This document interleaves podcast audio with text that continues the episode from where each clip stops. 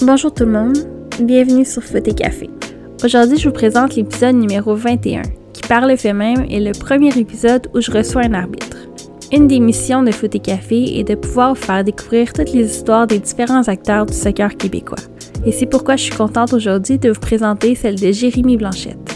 Jérémy et moi, on se connaît depuis le secondaire. On est originaires tous les deux de la même ville, donc en plus d'être un de ceux que je suis toujours contente de croiser sur un terrain un peu partout au Québec, je suis aussi super fière de voir tout le chemin qu'il a fait et surtout de voir qu'après toutes ces années, il a la chance de toujours baigner dans sa passion. Jérémy porte plusieurs chapeaux. Il a longtemps joué, il est évidemment arbitre, mais il est aussi directeur général au club du soccer CRSA. Alors on profite de l'épisode pour parler un peu de tout ça, pour apprendre à le découvrir et aussi pour essayer de s'éduquer ensemble sur le rôle d'un arbitre. Sur ce, je vous souhaite une bonne écoute. Merci d'être là.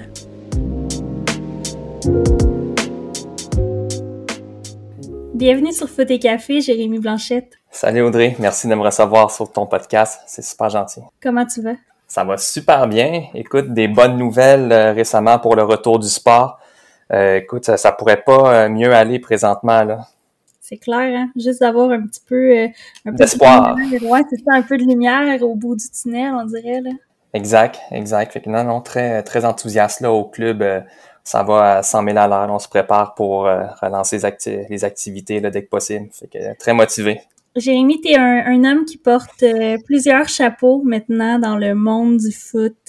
Le chapeau sur lequel que je veux qu'on mette de l'enfance aujourd'hui, c'est celui d'arbitre. Parce que tu es officiellement mon premier arbitre sur le podcast. Et je trouve ça important qu'on puisse euh, découvrir ce rôle euh, qui, qui, a tellement d'impact dans le monde du foot et qu'on connaît si peu. Écoute, Audrey, c'est oui, je suis content d'être euh, d'être ton premier arbitre parce que le soccer, c'est un sport à plusieurs acteurs. Hein, puis les trois principaux, tu as les, as les joueurs, les entraîneurs, mais également les arbitres.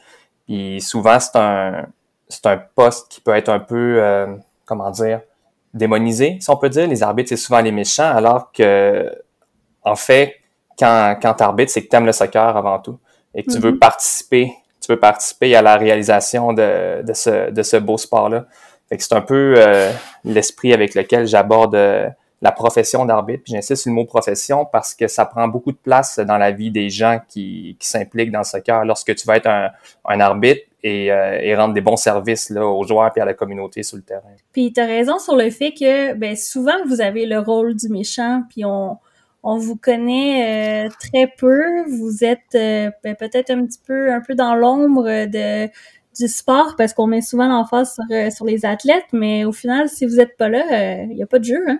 Non, effectivement, c'est pour ça que je te dis, c'est, c'est trois acteurs, puis il faut que chacun trouve sa place. Tu as les entraîneurs, les tacticiens, tu as les joueurs, les exécutants, puis les arbitres, c'est un peu les, les contrôleurs hein, pour s'assurer que, que, les matchs, que les matchs se déroulent bien. Mais ce job de contrôleur-là, c'est, c'est pas avec un bac que tu peux, que tu peux l'avoir, mais c'est avec l'expérience. Mm-hmm. Et l'expérience, ça s'achète pas. Fait que c'est pour ça que c'est, c'est un job qui demande de faire beaucoup d'erreurs, mais d'être résilient là-dedans. Puis c'est un peu la perspective que j'aimerais j'aimerais amener à travers mes expériences, à travers ma mon implication dans le milieu du soccer euh, du soccer québécois. Fait que je suis content de, de la plateforme pour euh, peut-être euh, pas juste sensibiliser, mais faire mieux comprendre c'est quoi le rôle d'un arbitre, mais vu vu de l'intérieur aussi. Absolument. Puis là aujourd'hui, on va démystifier tout ça. Fait qu'on va essayer de, de, vous comprendre un peu mieux. Tu vas être porte-parole de tous tes amis euh, arbitres.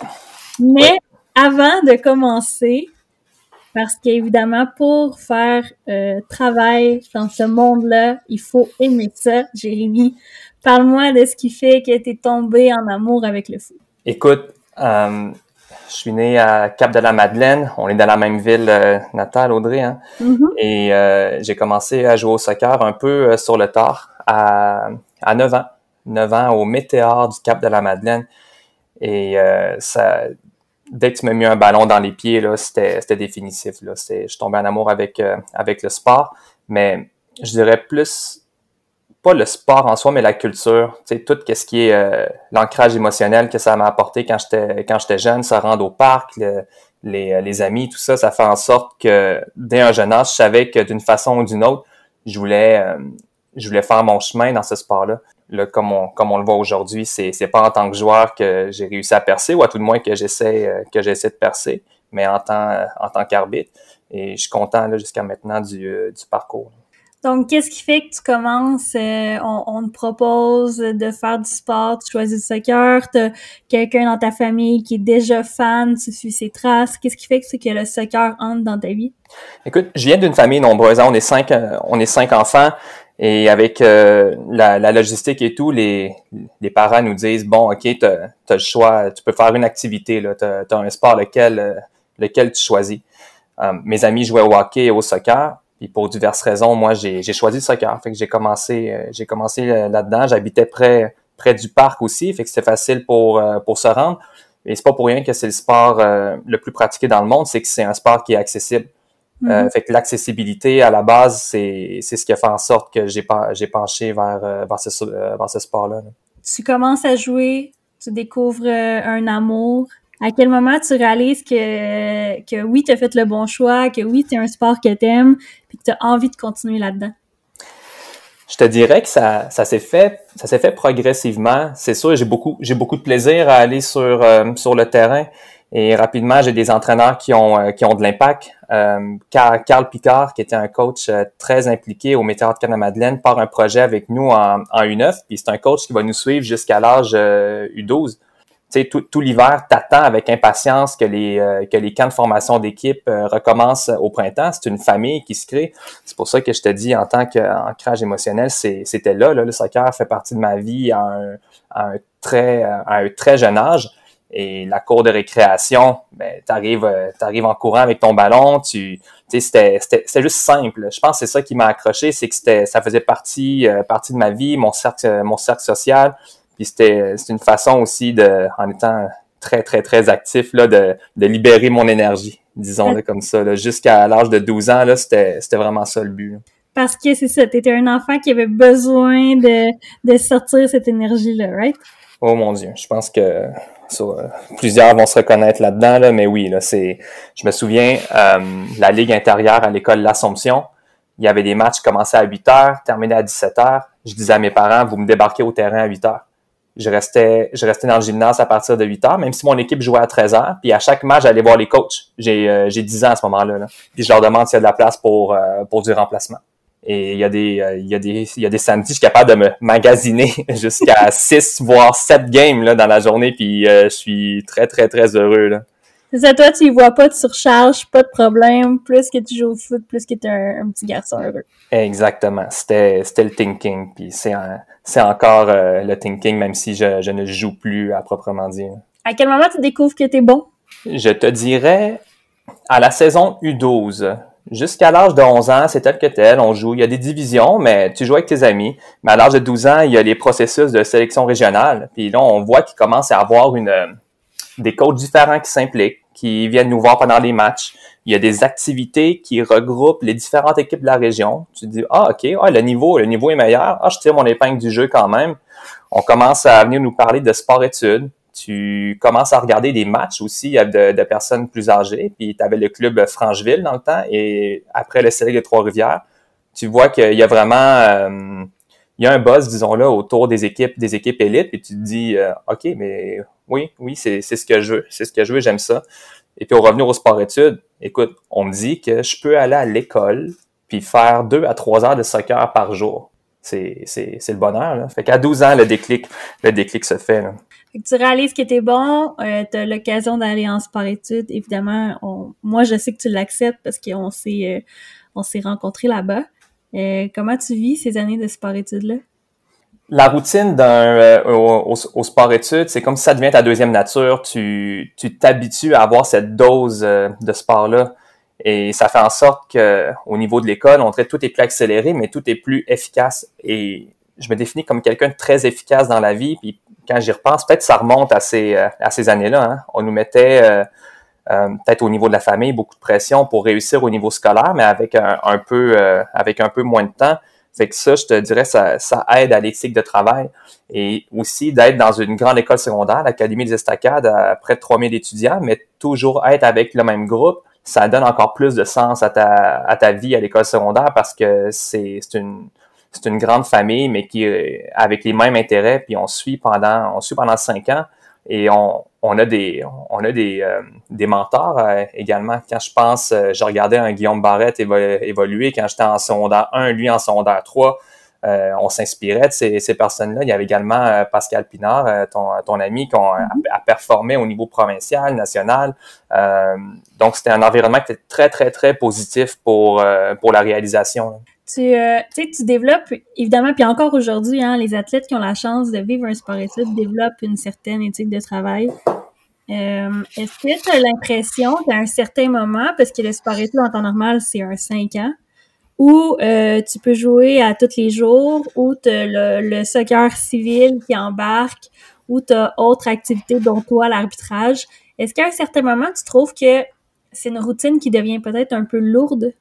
Écoute, physiquement, la routine n'est pas si lourde que ça. Mentalement, elle peut l'être. Et lorsque j'ai de secondaire 1 à secondaire 3, je faisais également le conservatoire de musique en, soirée. Et ça venait chercher une sorte, une sorte d'équilibre. J'ai arrêté conservatoire en, secondaire 4 et c'est à ce moment-là que la charge d'entraînement a devenait par parfois un peu, euh, un peu plus lourde. Et je vais souvent parler d'équilibre dans, dans, le podcast parce que autant pour les joueurs que pour les coachs, euh, que pour les arbitres, c'est important d'avoir euh, d'avoir un équilibre. On est passionné, mais des fois, il faut savoir prendre un step back pour prendre euh, pour prendre soin de soi. Et je mm-hmm. pense que j'arrive en secondaire 5 et j'ai une petite écart en titre du, du, soccer pour être pour être franc. Et c'est peut-être un peu cet équilibre-là qui qui a manqué, mais il n'y a jamais rien qui n'arrive pour rien. C'est à ce moment-là que, je, que l'arbitrage prend de plus en plus de place euh, dans ma vie. Et l'arbitrage, c'est pas uniquement du soccer parce que tu te forges comme personne, tu apprends à t'affirmer. C'est un emploi en quelque sorte, tu as des comptes à rendre euh, à tes supérieurs et tu es souvent placé en position d'autorité avec d'autorité et de responsabilité envers des personnes que dans la vie de tous les jours, euh, tu n'aurais pas été dans cette position-là.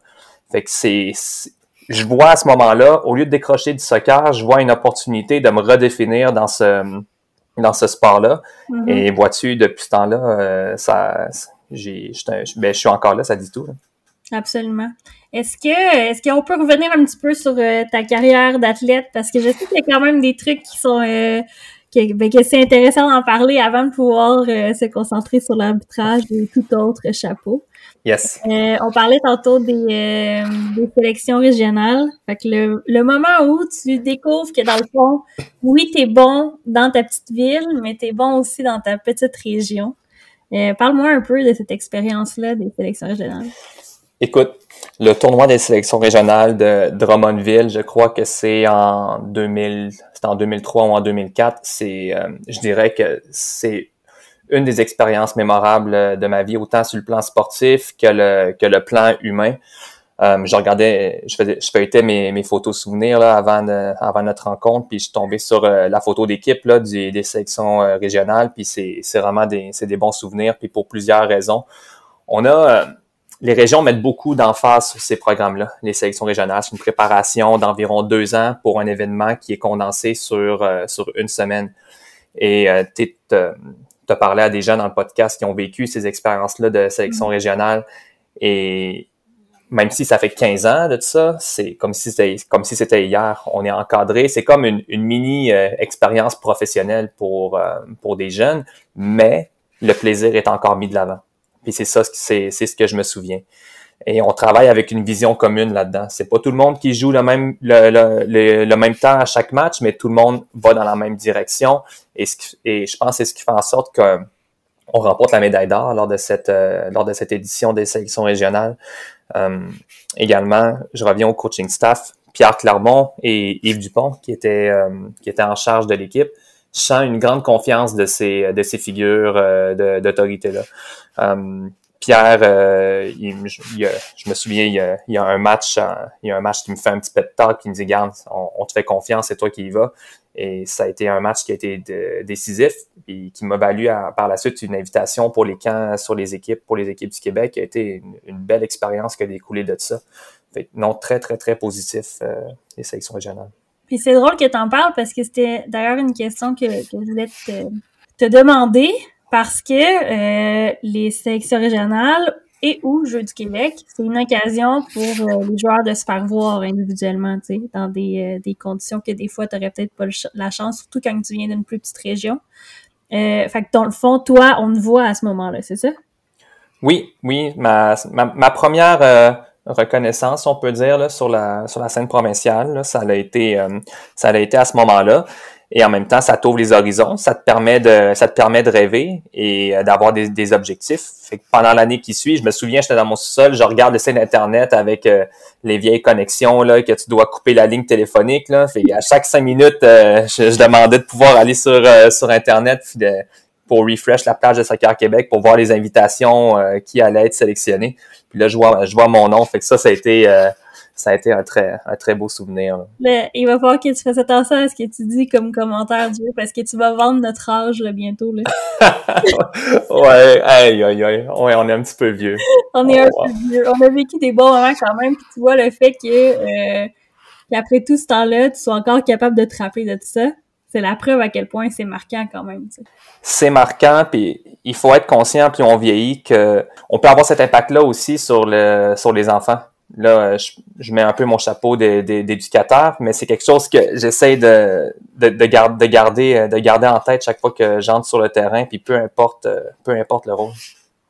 Que de, de, de l'impact que tu peux avoir sur un enfant, tu sais. Exactement, exactement. Donc, comment ça se passe, euh, ces équipes du Québec-là? OK, ça, c'est la deuxième partie de l'histoire parce que on se rend compte dans, dans une petite région, c'est c'est euh, c'est plus facile de se démarquer dans une, dans une petite région, l'exposure est plus facile à avoir. J'arrive au camp des équipes du Québec et c'est une autre game. Je me rends compte que si je veux percer dans ce milieu-là, j'ai des croûtes à manger. J'ai des croûtes à manger et je suis, euh, je suis retranché après le, les, les, les, premiers camps.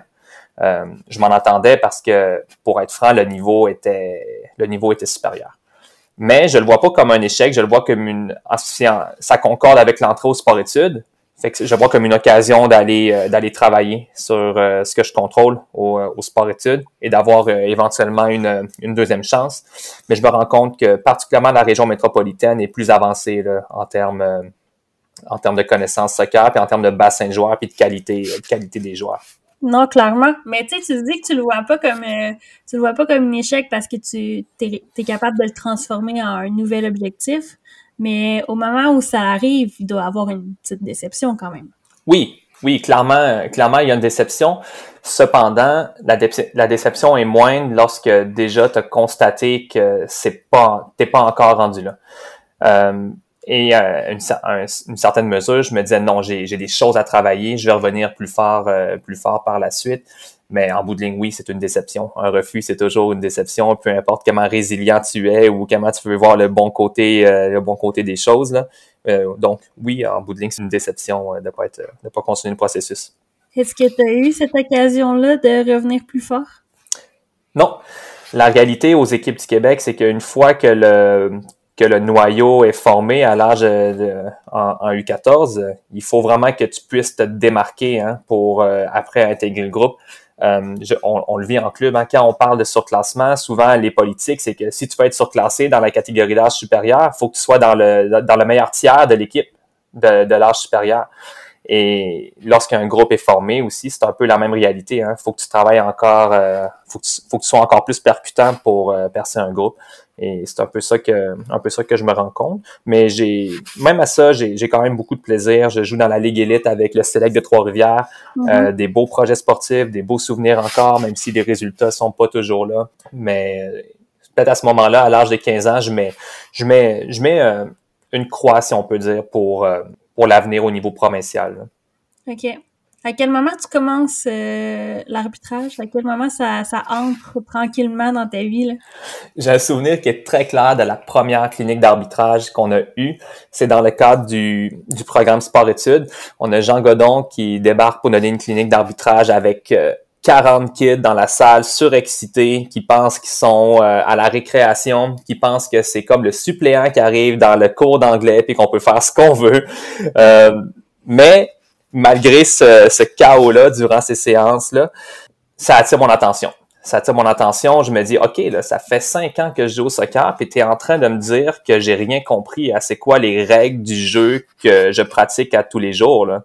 Euh, ça me, ça, je, suis quelqu'un qui est curieux de nature, donc ça, ça pousse la réflexion.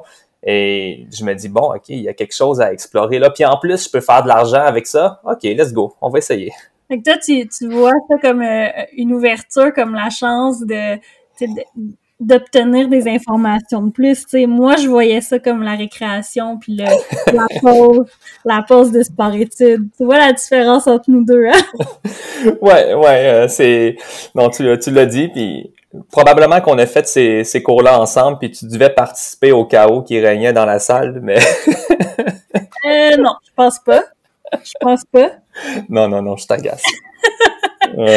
Mais, euh, OK, fait que là, t'as un premier cours, ben, on a le, ce premier cours d'arbitrage-là où toi, ça pique ta curiosité. Ouais, je, je suis U13 à, ce moment-là. Je commence, euh, je commence à arbitrer l'été, l'été suivant. Et vraiment, c'est une occasion. Pour moi, chaque soir, je me rendais au soccer. J'allais pas arbitrer ou j'allais pas jouer. C'est, j'allais faire du soccer ce soir-là. Euh, j'arbitre souvent euh, à, à l'aréna Jean-Guy Talbot, le parc Martin Bergeron, euh, aussi à Sainte-Marthe, à Sainte-Marthe-du-Cap. Donc, c'est ça, je fais, je fais mes trucs, je fais les matchs. Il y a Jean-François Boisvert qui vient me superviser à ma première partie. Et quand on parle d'impact, là, je me souviens, à ma première partie, le superviseur des arbitres était là, puis il m'a conseillé. Et je m'en, la, scène, je m'en souviens euh, comme si c'était hier. Je sens un support, puis je me dis, oh ok, t'es pas juste lancé là-dedans, puis vas-y, fais ce que tu peux. Il y a du support. Et c'est en bout de ligne, je découvre que c'est une que c'est une famille, c'est une communauté là, c'est c'est des, des gens, des individus qui se tiennent les coudes serrés là, dans cette dans cet environnement là. Fait que ça ça ça m'a vraiment aidé à continuer la, pour les pour la première année ça. OK, mais raconte-nous. Oui, mais à vrai dire, mon premier match, il est au parc euh, c'est sur la rue La Treille au Cap la Madeleine. Bref, euh, les gens qui écoutent, ils savent pas du tout de quoi que tu parles. Effectivement. Bref, c'est le, petit parc de quartier. Je m'en, je m'en vais là euh, pour, pour faire mon premier match. Mais je me souviens, je suis, je suis pas nerveux. Je suis pas nerveux du tout. Je m'en vais juste superviser des kids qui veulent euh, s'amuser et jouer au soccer. J'arrive là, par contre, je vois un monsieur avec euh, des lunettes, lunettes fumées assis sur sa chaise de camping entre les deux bancs. Et je porte même, je porte même pas attention. il, il, il, me dit bonjour. OK, parfait. Je fais, je fais mes affaires. Euh, trucs administratifs, feuilles de match. Euh, là, je suis un peu intimidé parce que c'est des adultes hein, qui sont en charge de, des équipes. Moi, j'ai à peine euh, j'ai à peine 13 ans à ce moment-là. Et pendant, pendant la partie, euh, les, les, jeunes veulent aller faire la procédure de changement et ils pilent un peu, ils pilent un peu sur la ligne. Fait que là, je me souviens, j'arrête le match, je m'en vais toutes les voir, puis là, je, je, les, je les fais reculer d'un pas, puis là, je les dirige, tout ça. Puis là, as les adultes qui sont vraiment impressionnés, qui disent « Oh, merci, euh, merci, monsieur l'arbitre, de, de, prendre ça en charge. » Puis là, je me, là, je me rends compte « Oh, OK, c'est cette petite action-là, tu as, une influence sur le, sur, sur, le terrain. Et quand on dit que c'est d'assurer la sécurité des joueurs, le rôle numéro un de l'arbitre, mais ça en faisait partie. Fait que ça m'a mm-hmm. comme donner euh, une petite tape dans le dos. C'est, ça peut paraître absurde comme séquence, mais je me souviens, c'est ma première séquence que je prends quelque chose en, en, contrôle pour puis que ça a des, une issue positive. Puis là, à la fin du match, euh, on vient nous voir puis on nous dit que tu as bien fait.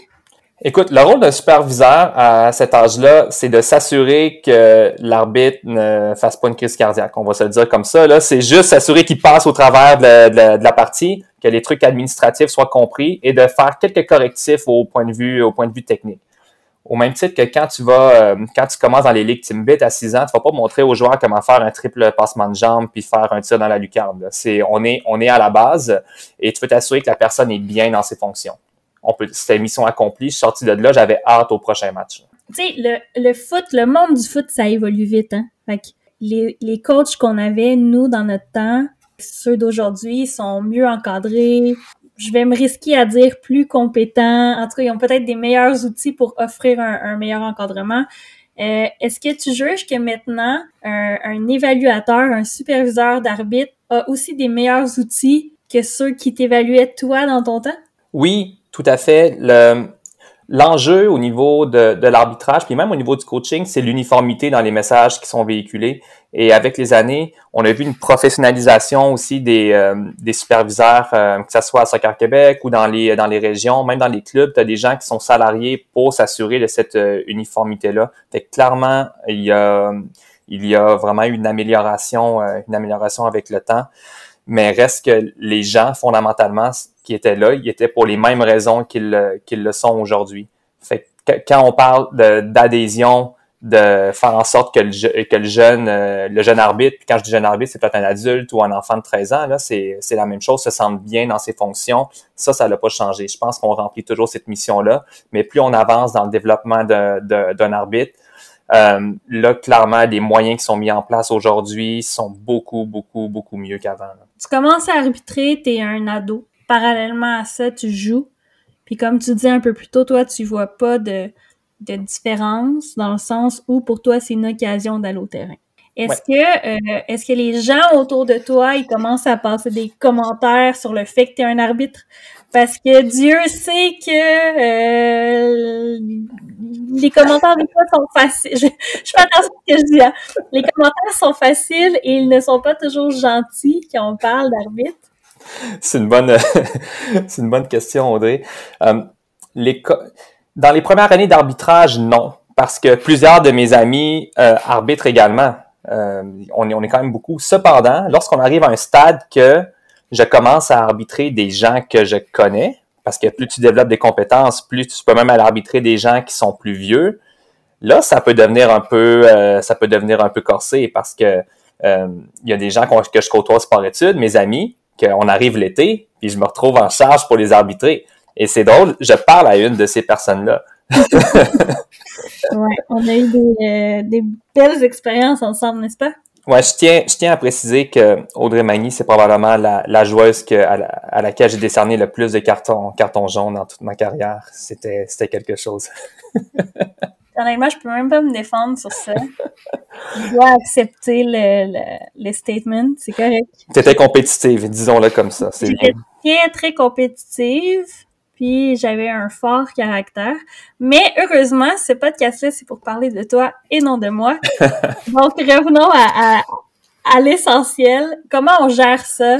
En tant qu'arbitre quand justement une personne que tu connais que tu côtoies pratiquement tous les jours, ben là, tu dois l'arbitrer, puis tu dois mettre justement ce chapeau-là euh, de, de, gars qui doit gérer le match, puis qui peut pas se laisser manipuler. Tu sais, tu veux pas perdre de crédibilité, tu veux t'assurer de bien faire ton boulot, même si l'athlète en tant que tel te respecte. Justement, on est dans cette bulle de match-là, de compétition, puis on veut quand même avoir raison, tu sais. Oui, et ça, ça rejoint les, la personnalité aussi, hein, parce que je me souviens quand je me présente euh, au terrain, je m'assure que la ligne soit délimitée assez rapidement, que ça soit dans la façon que tu salues, euh, que tu salues l'équipe. Oui, pour avoir un petit clin d'œil pour dire, regarde, je sais que tu sais qu'on se connaît, mais là, on est, on est en mode business, je m'en viens arbitrer la partie et ne me, ne me mets pas dans le trouble en étant trop familier avec moi. Mm-hmm. Et une fois que ces lignes-là sont, sont installées, euh, c'est c'est garant du futur. J'ai jamais eu de situation, ça fait 15 ans que j'arbitre, qu'on a mis en doute mon intégrité par une familiarité euh, avec des gens que je connais. Encore aujourd'hui, euh, j'ai 29 ans, puis c'est la même chose. Il y a des, je me retrouve dans des situations que des collègues de travail, je me retrouve à les, euh, à les arbitrer en, en tant, en tant qu'entraîneur ou en tant, en tant que joueur. Mais le soccer, c'est un petit milieu. Les gens sont conscients de ça. Et quand certaines personnes n'en sont pas conscients et qui sont trop familiers, mais c'est de, de leur rappeler, puis les gens, les gens comprennent. puis c'est ce qui, une, une des qualités d'un bon arbitre, c'est d'être un bon communicateur, puis de faire, euh, de, de, faire voir où est la limite. Et ça commence avec des situations qui sont euh, de ce type-là, puis ça instaure ta crédibilité aussi pour la suite. Là. Fait comment tu gères ça ton premier match là, où, euh, où tu te retrouves à arbitrer ben, des gens que tu connais? Parce que non seulement comme tu dis le monde soccer c'est petit puis on peut pas on peut pas dire ah si tu veux arbitrer t'as plus le droit de parler à personne t'es obligé de juste choisir d'arbitrer puis t'as pas de cercle social c'est impossible mais c'est aussi le fait que tu es un arbitre dans une petite région et Dieu sait que euh, ça prend pas de temps que tu connais tous les gens qui jouent au foot. non, ça prend pas de temps. Et il y a une chose aussi qu'il faut comprendre, c'est faut faut pas trop jouer une game non plus. Je, je vais pas faire comme si je te connaissais pas là, parce que rendu là, c'est ça fait pas ça fait pas authentique. Et mm-hmm. moi, j'aime dire qu'un arbitre doit la, la personnalité d'un arbitre doit se refléter sur euh, sur le terrain. Moi, je suis quelqu'un qui est qui est euh, qui est très avenant. J'aime j'aime parler j'aime j'aime parler aux gens. Puis je pense qu'on est capable d'instaurer ce, ce climat de coopération là sur le terrain, de coopération là et de et de respect. Et c'est ce qui évite, si on peut dire, les, euh, les situations qui sont un peu euh, difficiles à cause de la proximité avec les gens sur le sur le terrain, dans les premières années surtout.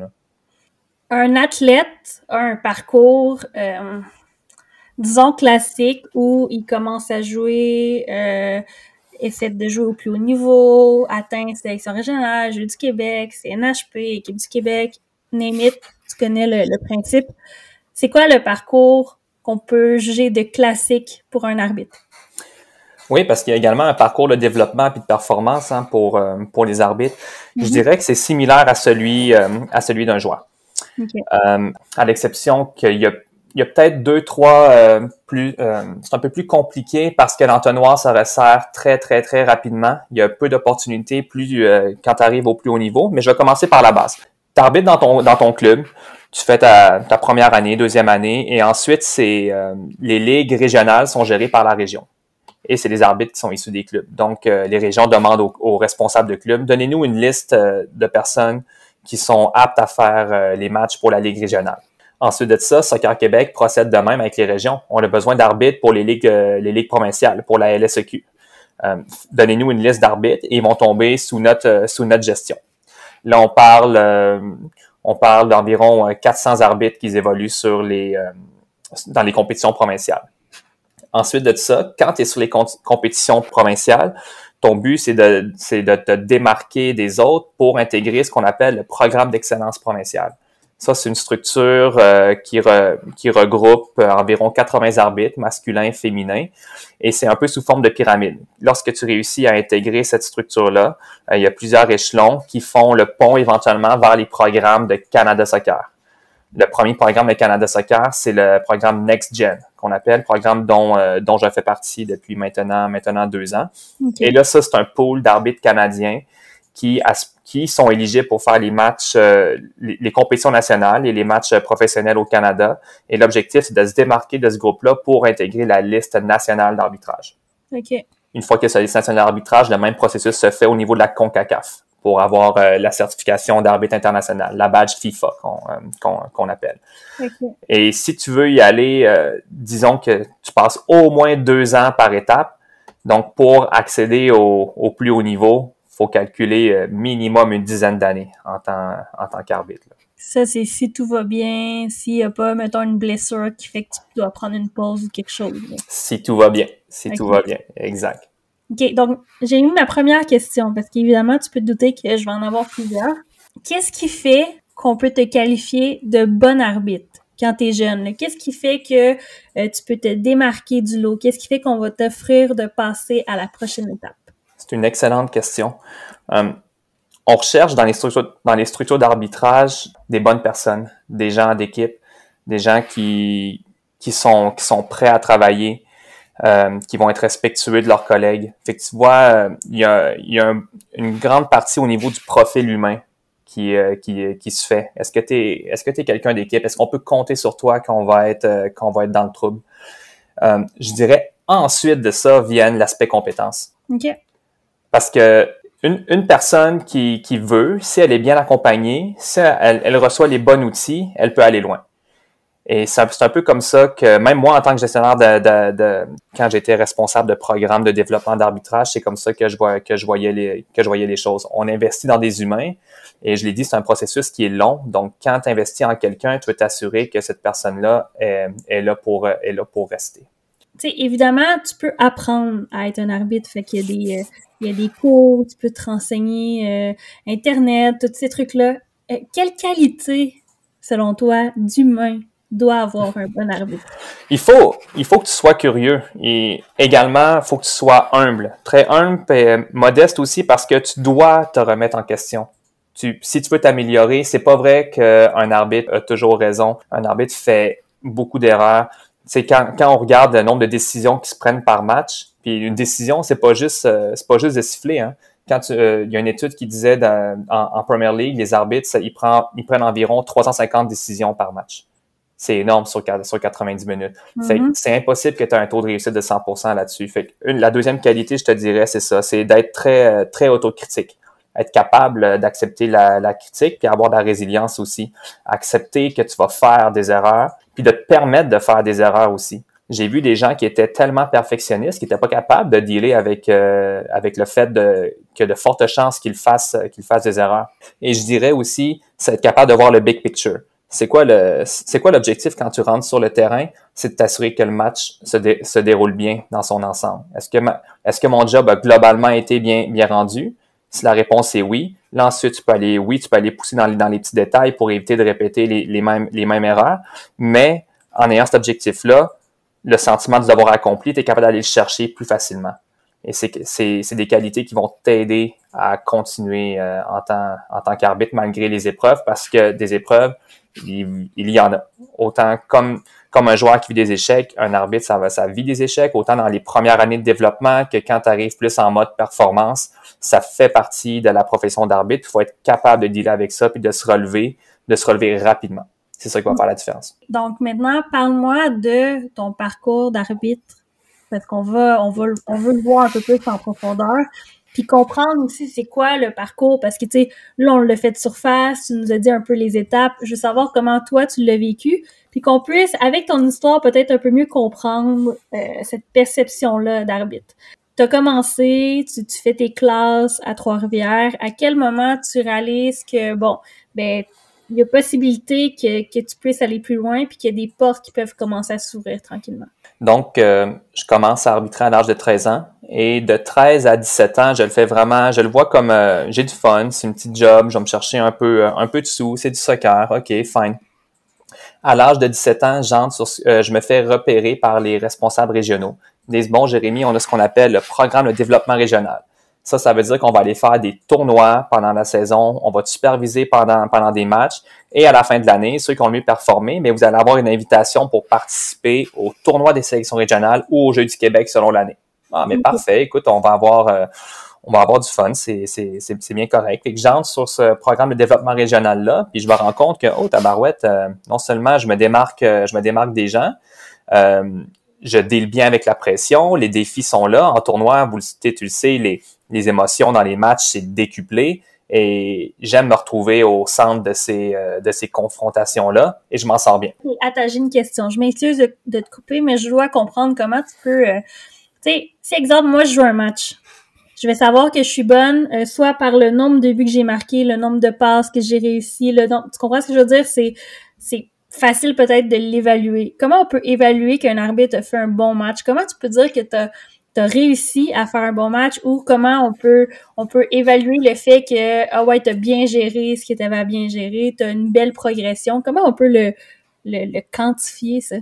Quand tu n'as pas beaucoup d'expérience, que tu commences là-dedans, il y a une grande partie euh, de, de sensations. Tu dis, OK, je me, je me sens bien sur, sur le terrain, donc ça s'est probablement bien passé. Combine à ça des feedbacks qui sont positifs ou constructifs. Comme je te dis, on est, on est supervisé pratiquement à chacune, à chacune des parties. Et les, les feedbacks, lorsqu'ils ne sont pas positifs, c'est constructif.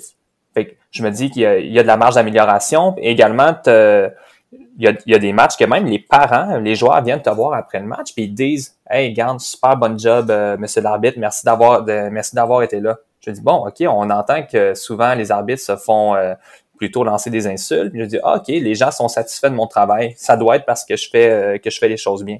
Mais mhm. plus tu vieillis dans l'arbitrage, c'est toi qui es le propre. C'est toi qui dicte ton appréciation de ta performance. Puis ça, quand, quand tu accumules assez de connaissances, d'expérience pour être ton, ton propre juge, là, tu commences à t'améliorer beaucoup plus rapidement. Puis il y a encore des gens qui sont là pour, euh, pour t'aider à progresser. Euh, surtout pour faire le passage au niveau pro, c'est une dynamique qui est totalement différente. Puis les, les gens qui vont te superviser, leur input il est extrêmement, extrêmement important. Donc, pour revenir à ta question initiale, c'est un sentiment, puis il y a également des feedbacks positifs à ce jeune âge-là qui me disent que, ouais, OK, j'ai peut-être euh, un talent pour faire ce, ce job-là. OK. Donc, on continue. Tu fais l'expérience, dans le fond, euh, régionale. Ouais. Et je me rends ensuite, c'est au Jeu du Québec à Gatineau en 2010. Puis la première expérience au niveau provincial. On est environ trois arbitres de chacune des régions. Fait qu'on est un pool, euh, grosso modo, de 50 arbitres. Et on est en charge d'officier euh, le tournoi de soccer des Jeux, des Jeux du Québec. Ouais, parenthèse, moi je l'ai coaché euh, ce tournoi-là. Fait que j'étais sûrement encore chialé dessus, mais juste dans un autre dans un autre rôle. mais vois-tu, non, c'est sûr que ça m'a pas chialé après parce que quand on arrive dans ces compétitions provinciales-là, là, on, on voit qu'il y a une game un peu plus importante qui se joue parce qu'un arbitre de la Mauricie ne va pas arbitrer une équipe de la Mauricie. OK. OK?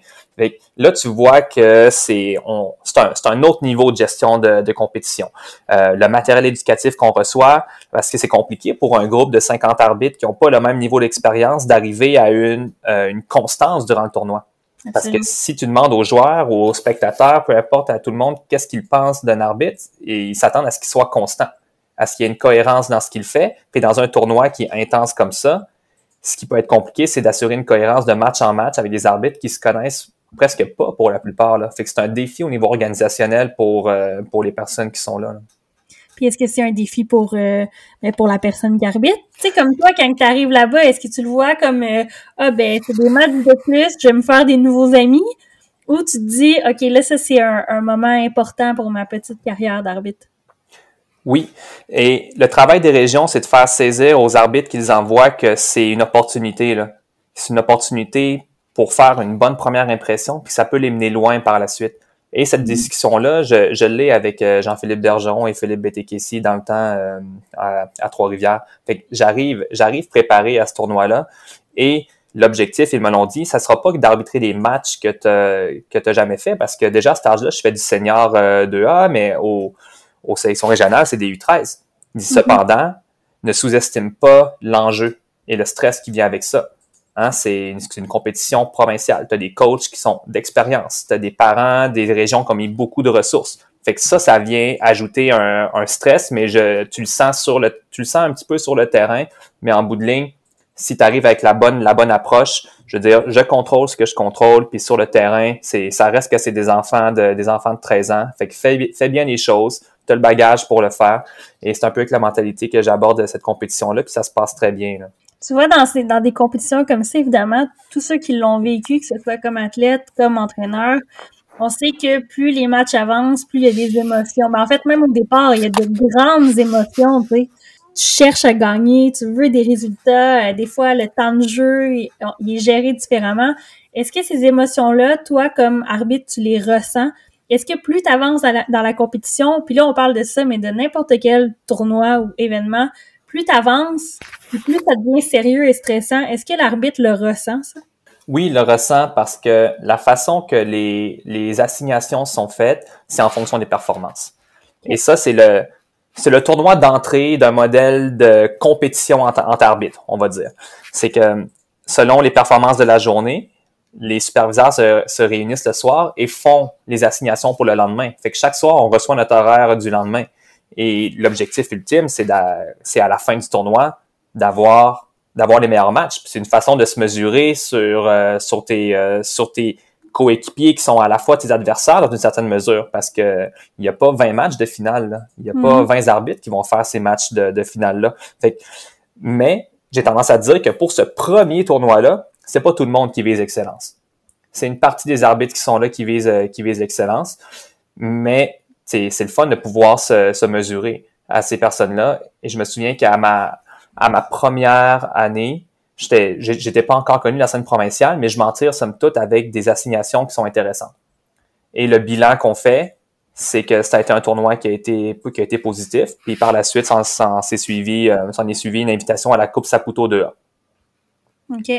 Euh, tu l'as dit, dans le fond, plus la, compétition avance selon euh, tes, performances, tu peux assigner des matchs qui sont intéressants euh, dans le tournoi des sélections régionales slash Jeux du Québec.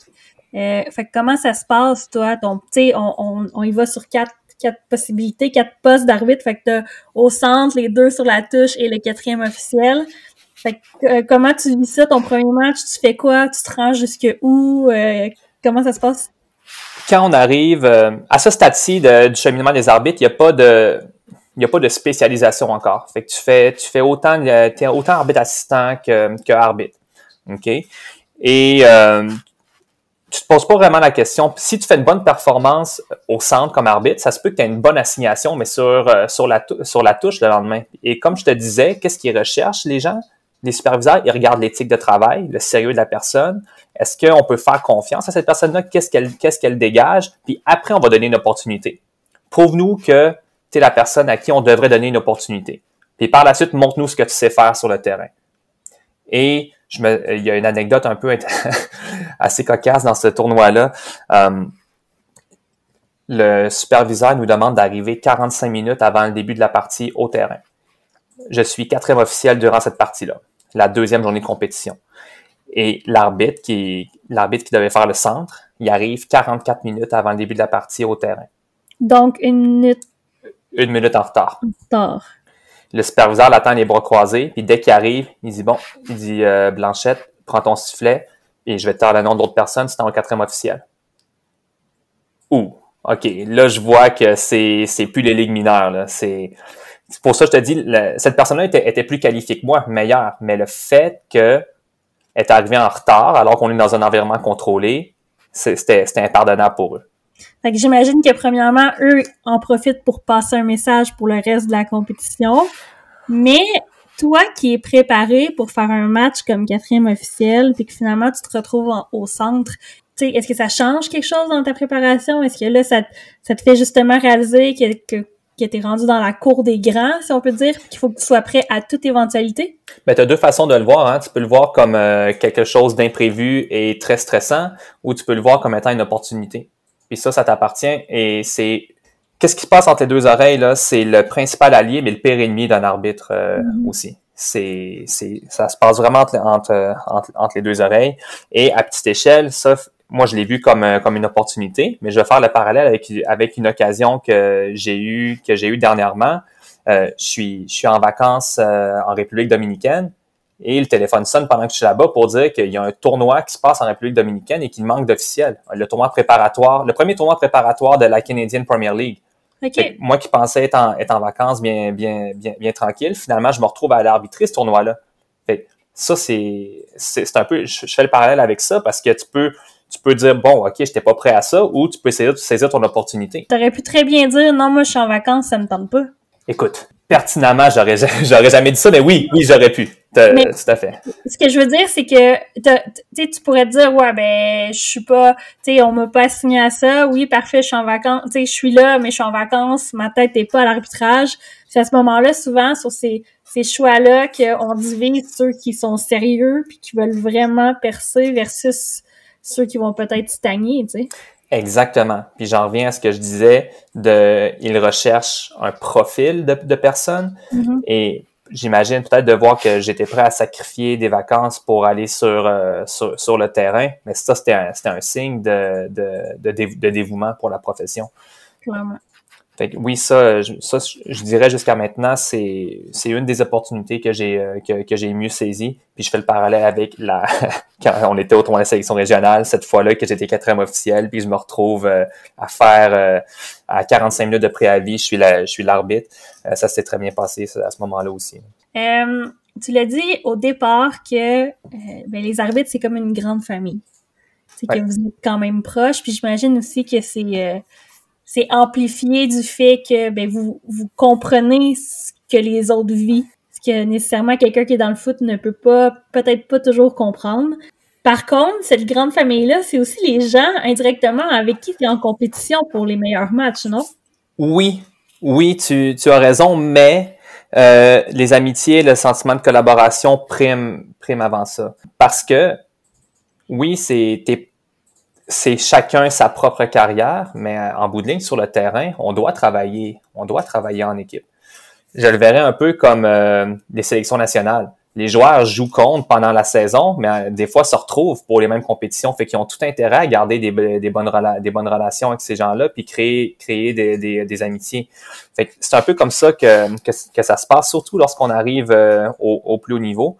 Il faut que tu sois prêt à être content pour le succès de ton collègue, mais eux aussi, en, retour, il faut qu'ils soient conscients que ça, ça peut être toi qui ai, qui, les, opportunités. Puis ça fait partie, ça fait partie de la game. Fait, il n'y a pas de, a pas de jalousie entre, entre collègues, mais il y a de la collaboration. Je veux, je veux faire ces parallèles-là avec le joueur parce que, tu sais, évidemment, il y a beaucoup plus de joueurs que d'arbitres qui écoutent le podcast. Pour moi, c'est important que les gens le comprennent. Euh, tu sais, quand tu joues avec, euh, avec tes coéquipiers, des fois, tu as des gens avec qui tu as des meilleures affinités que ce soit c'est comme sur le terrain, hors terrain, peu importe. Est-ce qu'on est-ce qu'on voit la même chose avec les arbitres? Fait est-ce qu'il y a des arbitres des fois avec qui tu es peut-être plus rassuré d'être assigné sur le même match puis d'autres que ben évidemment, je veux pas que tu me nommes de nom hein, je veux pas qu'on mette le trouble dans les arbitres au Québec, mais est-ce qu'il y en a des fois que tu fais comme ah ouais, cette personne là, ça me tente un peu moins. Ben je vais je vais y aller avec le niveau d'expérience euh, de chacun. Parce que peu importe c'est qui ton quatuor d'arbitre, le match reste le même. Fait que c'est sûr, si tu te présentes à un match important de, de, de PLSQ avec euh, des gens qui en sont leur première expérience, ben ton approche va être différente. Les consignes que tu vas leur donner vont être différentes. Tu vas peut-être en prendre un peu plus euh, sur, sur tes épaules pendant, pendant, pendant, le match parce que tu es mm-hmm. conscient de, de où qu'ils sont, d'où. Puis ça, ça la préparation d'avant-match est très, très, très importante en ce sens-là. C'est quoi les consignes que tu communiques à ton équipe? D'arbitre, ton équipe, elle change de match en match. Mais à l'inverse, oui, il y a des, j'ai des collègues avec lesquels on est en mode automatisme. Il sait très bien que dans telle situation, je veux qu'il s'implique. Il sait très bien que j'ai juste à dire un mot-clé sur le terrain, puis il va comprendre qu'il doit, il doit intervenir. Il doit intervenir. Euh, également, si j'ai des collègues que je fais confiance que s'ils sentent que je suis je laisse trop aller les choses, ben ils vont me le dire au micro puis je vais puis je vais me fier à leurs sentiments euh, leurs sentiments sur euh, sur le match. On a les gens avec lesquels on est plus à l'aise de travailler, puis on a les gens qu'on comprend qu'on est là pour les pour les aider à s'améliorer puis éventuellement les emmener à notre niveau.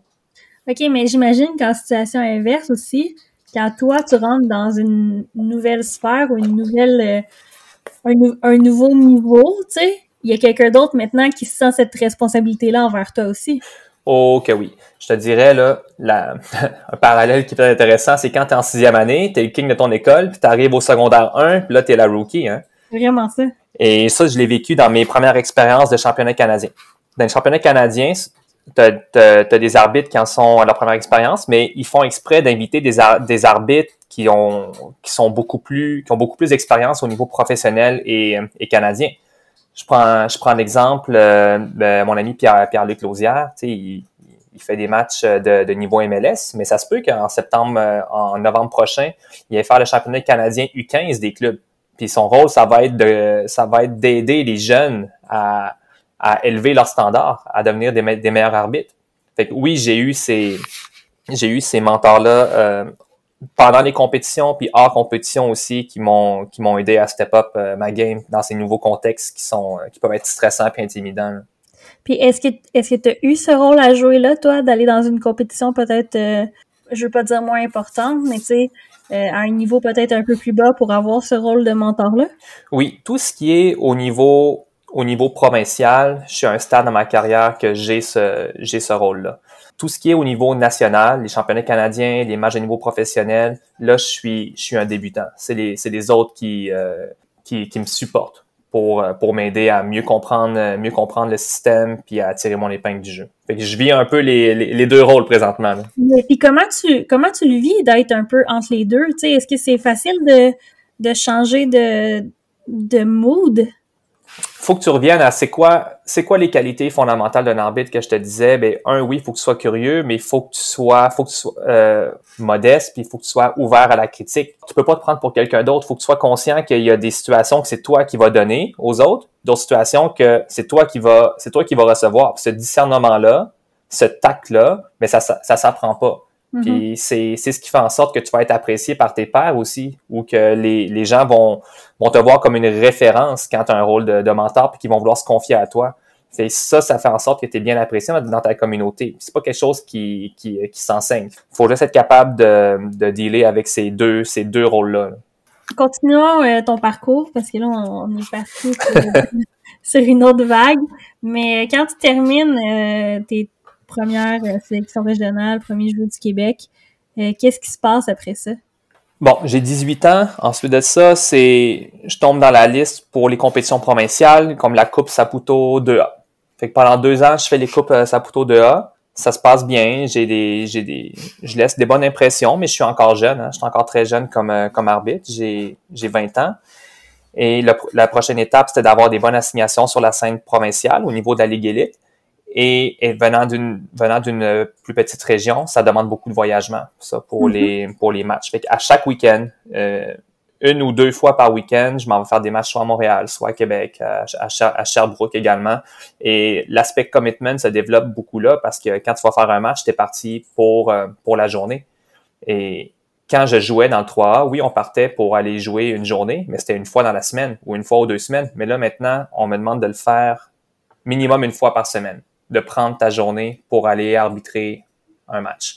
Souvent, souvent tu pars seul. Des fois, tu pars avec d'autres collègues de euh, d'autres collègues de ta région.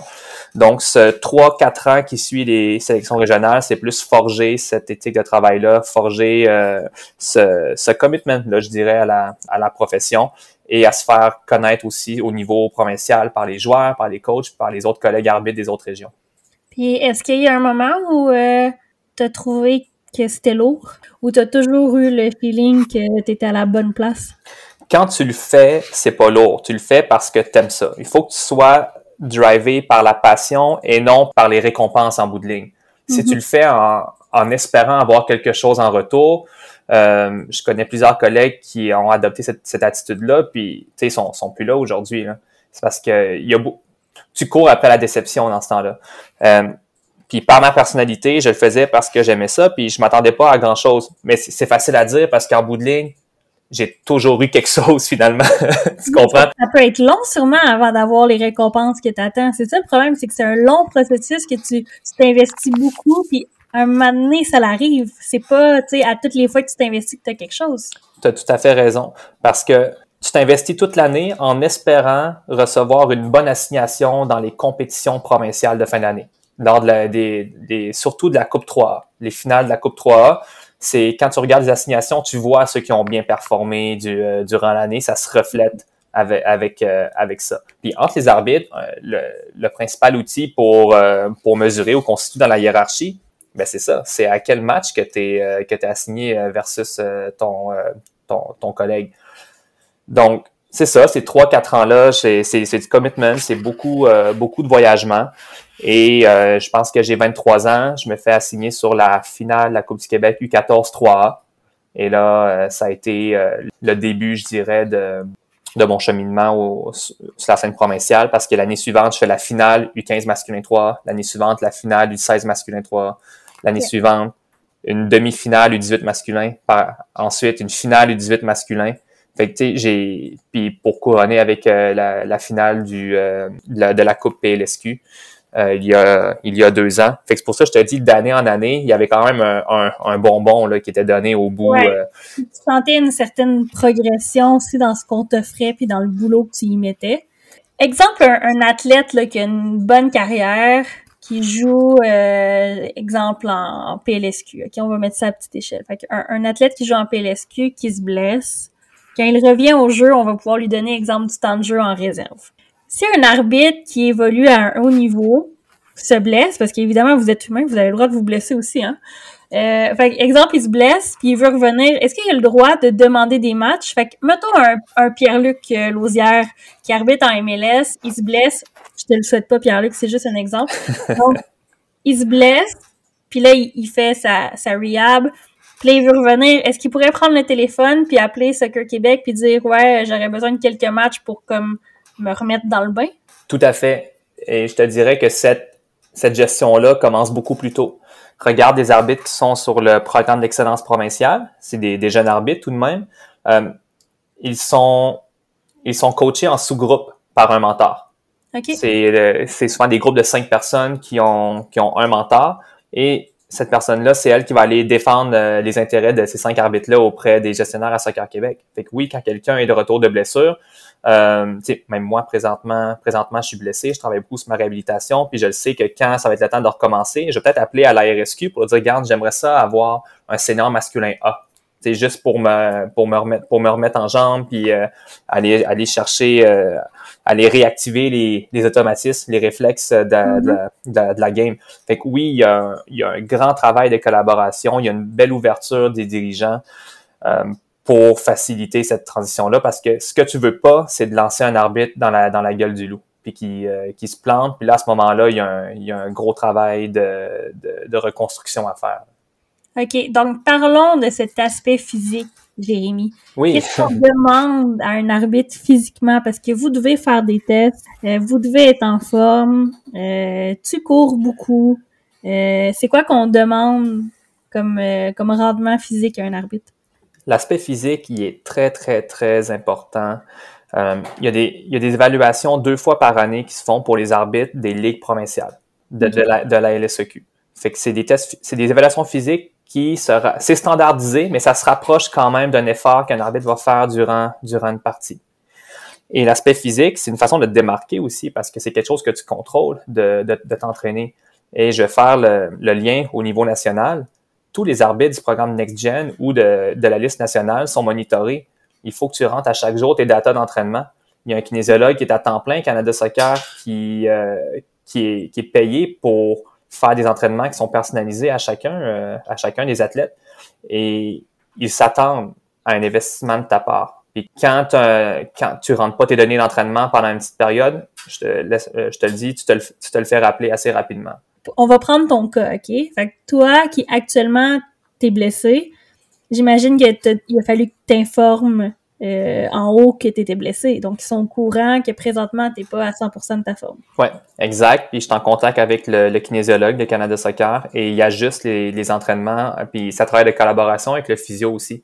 Fait que, tu sais, il y a vraiment une, prise en charge qui est, faite avec les, euh, avec les arbitres lorsque tu arrives sur les, sur les programmes canadiens. Parce que le jeu, il est beaucoup plus rapide qu'avant. Le soccer, là, c'est surtout en, Amérique du Nord, c'est souvent des styles de jeu qui sont qui sont très directs. Euh, mhm. la Concacaf aussi, puis tu regardes les, les statistiques des arbitres, combien la distance parcourue, le nombre de sprints, et c'est également un profil d'arbitre qui est recherché là, dans, au niveau professionnel ici euh, en Amérique du Nord. C'est des arbitres qui sont dynamiques, qui vont être capables, euh, qui peuvent être considérés comme des athlètes que tu vois sur le terrain. Puis si le, si le joueur part, euh, part en course à pleine vitesse, mais que tu es capable de le suivre. Fait que ça, c'est quelque chose qui, est, qui peut être déterminant si tu vas avoir des opportunités ou non le, pour aller faire des matchs professionnels, ton niveau de condition physique. C'est clair. Est-ce que plus tu montes de grade, justement, plus les tests physiques euh, évoluent et sont plus demandants? Oui. Il y a, il y a les tests, les tests standardisés que le minimum que tout le monde doit, doit réussir, sais, la plupart des arbitres qui sont bien entraînés vont dire c'est c'est facile, c'est un walk in the park. Mais c'est un minimum, c'est quand même un minimum à, à, atteindre. Cependant, quand tu vas chercher des tests euh, sous max ou des tests que vraiment tu pousses la machine au fond, là, qu'est-ce qu'ils vont faire souvent, c'est qu'ils vont regarder tes, euh, tes données, tes, tes données cardiaques et OK, est-ce qu'il récupère facilement? Est-ce qu'il était à 100% de ses capacités pendant cette, cette épreuve-là? Puis là, ça, c'est un autre indicateur pour... Euh, bref, il n'y a pas de façon de s'en sortir. Si tu n'es pas en forme, ils vont le savoir. Si tu es en forme, ils vont le savoir. il pas tricher, dans le fond. Non. Il l'a suivi, il est trop bien fait. Il n'y a, pas, euh, a pas de porte de sortie. C'est ça que tu es en train de me dire. Exactement. Il n'y a pas de porte de sortie, mais c'est tant mieux pour les, pour les gens qui travaillent fort, hein, parce que c'est beaucoup d'investissement. Euh, mm-hmm. s'entraîner s'entraîner à chaque jour, euh, aller payer ton physio, ton masso pour euh, pour te pour te garder pour te garder en forme. Fait que tant mieux si les gens qui, qui le font bien sont récompensés. Hein. Non, absolument. quand on parlait de ton parcours tantôt, on parle du fait que ben, évidemment plus ça avance, plus tu es récompensé de tes efforts, puis tu tu te fais assigner à des matchs qui sont importants, qui sont plus intéressants pour toi à quel moment, dans le fond, tu entres ou on t'offre euh, le, le, le, projet Next Gen? Qu'est-ce qui se passe pour comme qu'on te propose euh, d'entrer dans, dans ce projet-là? Il y a une communication qui se fait entre Canada Soccer et les provinces. Et Canada Soccer demande identifiez-nous vos, euh, vos meilleurs prospects et voici un formulaire à remplir. Fait que tu dois revenir sur, sur trois ans, tous les matchs que tu as fait, les évaluations que tu as fait, les notes que tu as eues, tes résultats de tests physiques, euh, en, les compétitions auxquelles tu as participé, les sessions éducatives auxquelles tu as participé également. Ensuite, tu fais une lettre, une lettre de, de, motivation. Et c'est quand même un petit monde. Fait que si tu es candidat pour entrer sur le Next, Gen, c'est qu'il y a des évaluateurs au niveau national qui t'ont déjà vu arbitrer. Fait que combine tout ça. Euh, les dossiers sont analysés par le comité national et ensuite ils rendent des décisions au mois de au mois de février d'habitude pour l'année qui s'en vient. c'est un processus que tu dois refaire à chaque année pour demeurer sur les structures euh, nationales. Dans mon cas, qu'est-ce qui est arrivé? C'est comme je te disais, la fois que j'étais en vacances, puis que le, mm-hmm. téléphone a sonné, puis c'est, écoute, je pense pas que c'est, on peut dire c'est une coïncidence, mais moi je pense que c'était fait pour euh, c'était fait pour arriver. C'est ça, je suis en vacances République dominicaine, puis le téléphone sonne parce qu'il y a un tournoi de la CPL à côté que il y a des arbitres qui sont pas pointés de la République dominicaine. Fait que je me retrouve à aller faire euh, ces matchs-là. Puis je passe euh, en tout huit jours avec les meilleurs arbitres nationaux du, du, pays. Fait que ça, ça me permet de montrer qu'est-ce que je suis capable de faire. Et en retournant en, revenant au Canada, j'ai été invité au championnat collégiaux, championnat canadien collégiaux à, Oshawa à l'automne 2019. Et là, c'est mon évaluation finale. Le tournoi, le tournoi, ça passe bien, mais j'arrive là, je suis malade. Je suis malade, ça va, ça va vraiment pas. Puis le tournoi dure cinq jours écoute, j'ai rien mangé du cinq jours, j'étais juste sur les médicaments pendant, pendant cinq jours, mais tu le sais que c'est ta chance, que tu peux pas vraiment faire autrement. Je carbure au, au, au pilule pendant ces cinq, ces cinq jours-là. Finalement, je, je réussis à m'en sortir. Pas mes meilleures performances, mais j'étais là pour valider un peu. Euh, ils voulaient valider que ce que je suis capable de faire de façon constante, hein, faire une bonne performance sur un match, c'est tel que tel, mais répéter tes performances trois, quatre, cinq jours de suite, c'est là que tu peux voir euh, la valeur d'un arbitre. En sortant de ce tournoi-là, je, je satisfais aux exigences pour, euh, pour rentrer sur le programme Next Gen. Donc, je soumets, mon dossier ensuite au mois de décembre. Puis euh, ensuite, j'ai été accepté. Et là, ça nous emmène, on a notre camp national en Floride en mars dernier. On fait les évaluations physiques, on est là trois, quatre jours. Des, quand je parlais de conformité, on a beaucoup de sessions éducatives. On revient au pays, le lendemain, boum, lockdown, COVID. Pas de saison sur la, scène nationale pour cette, cette année-là. Le tournoi où t'es malade, là. Ouais. Est-ce que ça, c'est pris en considération par les personnes qui t'évaluent? Est-ce que tu le dis, ouais, guys, euh, je suis pas en forme, ou tu, y vas euh, poker face, puis tu, tu fais comme si tu étais le gars euh, le plus en forme qui avait pas sa terre présentement? Écoute, ça, c'est un, un coup de dé hein, de, de faire ça. Moi, j'ai choisi de pas le dire euh, de de pas le dire à personne parce que OK, toi, tu es, là, tu es, es, en évaluation, puis tu commences avec des excuses. Euh, non, je pense, moi, en tant, en tant que gestionnaire, si j'étais à leur place, qu'un arbitre arrive en me disant ça, je suis comme tu pars avec deux prises. Là. Euh, mais à l'inverse, si tu performes mal parce que tu étais malade, puis tu l'as pas dit, ben tout bad là, c'est c'est c'est de ta faute, t'as personne mm-hmm. personne d'autre à blâmer euh, que toi. Euh, fait que je je prends euh, je prends un coup de dé là, je je, je je, le dis pas. Il y a mon roommate qui est au, qui, est, qui est au courant. mais bien évidemment, le, corps, ça, le corps s'apparaît, là, les yeux dans la graisse de bine à 24 heures sur, sur, sur 24. puis c'est intense en championnat canadien. Hein, c'est sur cinq jours de compétition, tu fais tu fais environ huit matchs quatre matchs comme arbitre, puis quatre matchs comme quatrième officiel. Puis quand tu es arbitre assistant, ben, tu fais environ six matchs. Puis moi, le cheminement que j'ai emprunté, c'est celui, c'est celui d'arbitre. Et les matchs sont les plus difficiles, c'est quand je suis quatrième officiel. Parce que t'es pas en action sur le terrain, fait que je, faisais un peu de fièvre. Puis là, je, le sentais plus quand j'étais euh, quatrième officiel. T'avais juste le temps de penser à ça, hein? Juste le temps de penser à ça. Et c'est très, très, très ingrat comme rôle de quatrième officiel parce que tu peux juste perdre au change. Si tu fais bien ta job, c'est ce qui est mm-hmm. attendu. Mais si tu fais mal ta job, si tu oublies un truc administratif, s'il y a quelque chose qui se passe au banc et que tu l'as pas vu, mais là, là, tu es dans le trouble. Tu comprends? Fait qu'il faut que tu sois hyper, hyper concentré. Euh, tu es là pour aider les arbitres qui sont sur le match. Et si tu deviens une nuisance, mais oublie ça, on peut pas te faire confiance. Là. Non, c'est clair. Puis on va prendre le temps d'y revenir parce que je veux qu'on parle de comment ce moment-là se fait, la sélection, si tu vas d'un côté ou si tu vas de l'autre. Mais avant ça, j'aimerais qu'on revienne sur la constance Parce que euh, on le dit souvent pour un athlète quand il joue, c'est important cette constance-là parce que tu sais jamais à quel moment il y a quelqu'un qui te regarde. Est-ce que c'est la même chose pour un arbitre? C'est tout à fait ça, mais cette constance-là, elle doit pas venir de facteurs extrinsèques, comme quand tu es évalué, elle doit, elle doit venir de, de, toi. Il faut que tu te donnes cette rigueur-là de tout le temps, euh, de tout le temps être constant, de pas baisser tes gardes, parce que oui, il peut avoir un superviseur à n'importe quel moment et tu et tu le sais pas. Et tu peux être un arbitre de niveau national si tu, tu vas dépanner pour faire un petit match de quartier dans ta ligue locale et que tu es filmé en train de ne pas avoir des comportements professionnels, c'est mm-hmm. ça peut briser ta carrière tout de suite. OK? Donc, cette constance-là, euh, oui, tu dois l'avoir en tant qu'individu, mais maintenant, si on parle en tant, en, en, tant qu'arbitre, chacune des, des, décisions que tu prends, c'est ce qui va faire en sorte que tu que es un bon arbitre. C'est que tu es capable de... Je dirais, c'est mieux que tu sois mauvais tout le temps que des fois tu sois bon puis des fois tu sois mauvais. Tu comprends? Au moins, il y a une constance, les gens savent à quoi, à quoi s'en tenir. c'est plate à dire comme ça, mais toi, en tant que joueur, en tant que joueur, si tu sais à quoi t'en tenir avec, avec euh, l'arbitre, si c'est jamais une surprise, ben fine, tu vas, tu vas t'adapter. Puis moi, je pense que c'est une, qualité à avoir au lieu que ça soit euh, que tu saches jamais à quoi t'en tenir avec cet arbitre-là. c'est vrai qu'il y a des arbitres sur qui on a abandonné. Hein?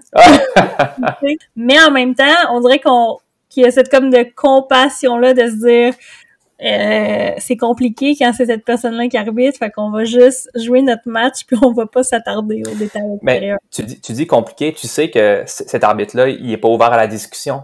Mais tu mm. sais à quoi t'en tenir, tu sais que si tu te mets à, trop contester, ça va être tes cartons qui vont sortir. Puis chapeau à cet arbitre-là qui a su faire, euh, qui est capable de, de, communiquer c'est quoi ses attentes. Puis après, c'est la responsabilité des, des, des, joueurs. Je dis pas que c'est la meilleure, la meilleure façon, mais c'est une, une, qualité à avoir de la, de la constance là, dans, quand tu es sur le terrain. Non, je comprends. Euh, reviens sur euh, ton expérience en République parce que je serais quand même curieuse de savoir, euh, tu sais, t'es sur la plage, euh, en train de prendre un petit drink, peu importe, tu relaxes, c'est les vacances. Et là, le téléphone sonne. Premièrement, c'est un appel ben, que t'attends pas. Écoute, c'est ça, c'est vraiment drôle comme histoire parce que on était en préparation de, saison au club et c'était vrai, c'était vraiment fou. Euh, on travaillait vraiment fort. Euh, je venais de vivre euh, quelques échecs aussi au niveau au niveau de l'arbitrage. J'étais avec euh, un de mes collègues arbitres et on s'est dit garde, on décroche, on s'en va passer une semaine dans, le sud. On, on, prend des on prend des vacances, on pense à rien, on va s'entraîner, ça va être ça va être tranquille. Et euh, tu sais, j'ai mon ami Pierre-Luc euh, Pierre-Luc Lausière, il m'appelle, il me dit euh, Hey Jay, je m'en vais, je m'en vais faire un tournoi en République dominicaine. Je dis OK, ah, c'est quand même quand même curieux parce que tu sais, je m'en vais, je m'en vais là en vacances là, dans les mêmes périodes. Il dit Ah, OK, mais regarde, c'est on va être dans la même ville, OK, nice, c'est bon, bon tournoi. Et là, juste avant de partir, on entend qu'il y a la possibilité que les arbitres locaux de République dominicaine pour le tournoi de préparation de la CPL euh, n'allaient pas pouvoir se présenter. OK. Donc, je, je prends pas de chance, j'emmène, j'emmène ma badge puis mes crampons, juste au cas. tu l'avais amené? Ouais, juste au cas, ça c'est juste avant de partir. Et là, euh, on, on, est là-bas, euh, ça fait trois jours, là, les vacances vont bien, puis comme de fait, le, le, téléphone sonne, si regarde, les arbitres se pointent pas, on a besoin de renfort, est-ce que, est-ce que tu peux venir donner un coup de main au tournoi? Fait que euh, oui, écoute, ça n'a pas été compliqué. J'ai, on a coupé les, on a coupé les vacances, mais puis ensuite euh, j'ai fait le, saut. Euh, je suis allé dans à la, à Resort, puis j'ai fait partie de cette expérience-là. c'était vraiment spécial parce que c'était en quelque sorte les premiers matchs officiels de entre, des équipes de la de, de la CPL. Puis j'avais l'occasion de le faire avec avec des gens que je, que je respectais, que des, euh, des, des mentors, des, des gens qui ont le cheminement que, que j'aspire à, avoir. Fait que ça a été vraiment, vraiment une belle, une belle expérience. Donc, j'ai pu faire cinq matchs pendant, les, euh, pendant ce, ce séjour-là. C'est une histoire quand même. Ouais, vraiment, vraiment. Puis c'est, ça a comme été un peu l'élément déclencheur parce que c'est jamais tout rose à la vie d'un arbitre. Et l'année, l'année d'avant, j'avais été refusé sur le programme Next Gen euh, parce que j'avais, eu une année difficile. J'avais eu euh, une, année difficile et la, la constance, les, les performances n'étaient pas toujours là. Entre autres, il y a, il y a un match qui était important que j'ai, pas bien performé, puis il y avait des gens qui assistaient à cette, à cette partie-là qui étaient décisionnels. Et j'avais manqué mon opportunité à ce moment-là. Avec toutes, toutes les, là, je voyais tous les efforts des 12, 13 dernières années s'envoler à cause d'une mauvaise performance durant un match. Fait que c'était, ça, c'était, ça a été difficile comme, euh, comme, euh, comme épreuve. Mais là, je me suis dit, rien n'arrive pour rien, une belle opportunité qui se présente euh, quelques, quelques mois après, j'ai sauté dessus. Puis là, aujourd'hui, je suis encore, je suis encore dans la course pour, euh, pour atteindre ces objectifs-là. Est-ce que, est-ce que tu penses que le fait d'avoir eu un bon background avant de faire cette erreur-là, ce mauvais match-là, a fait en sorte que euh, ben, c'est peut-être pour ça que tu n'as pas été complètement barré du, programme? Si, on, si quelqu'un arrivait puis se fiait uniquement à la performance, c'était terminé. Parce que j'avais pas été bon ce, ce, ce match-là. Cependant, qu'est-ce que je te disais, c'est qu'on investit dans des individus.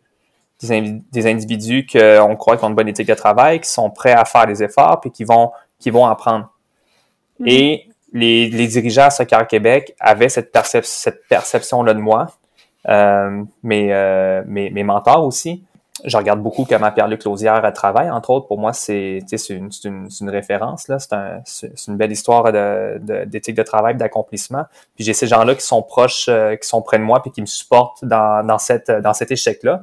Et on, on, me le dit, garde, si l'occasion, il va y avoir d'autres opportunités. Mais en même temps, tu te dis, ouais, ok, je connais le discours, tu veux me remonter le moral, les opportunités, on sait comment ça marche, c'est un milieu qui est hostile, mm-hmm. un milieu qui est hostile, beaucoup d'appelés, peu d'élus.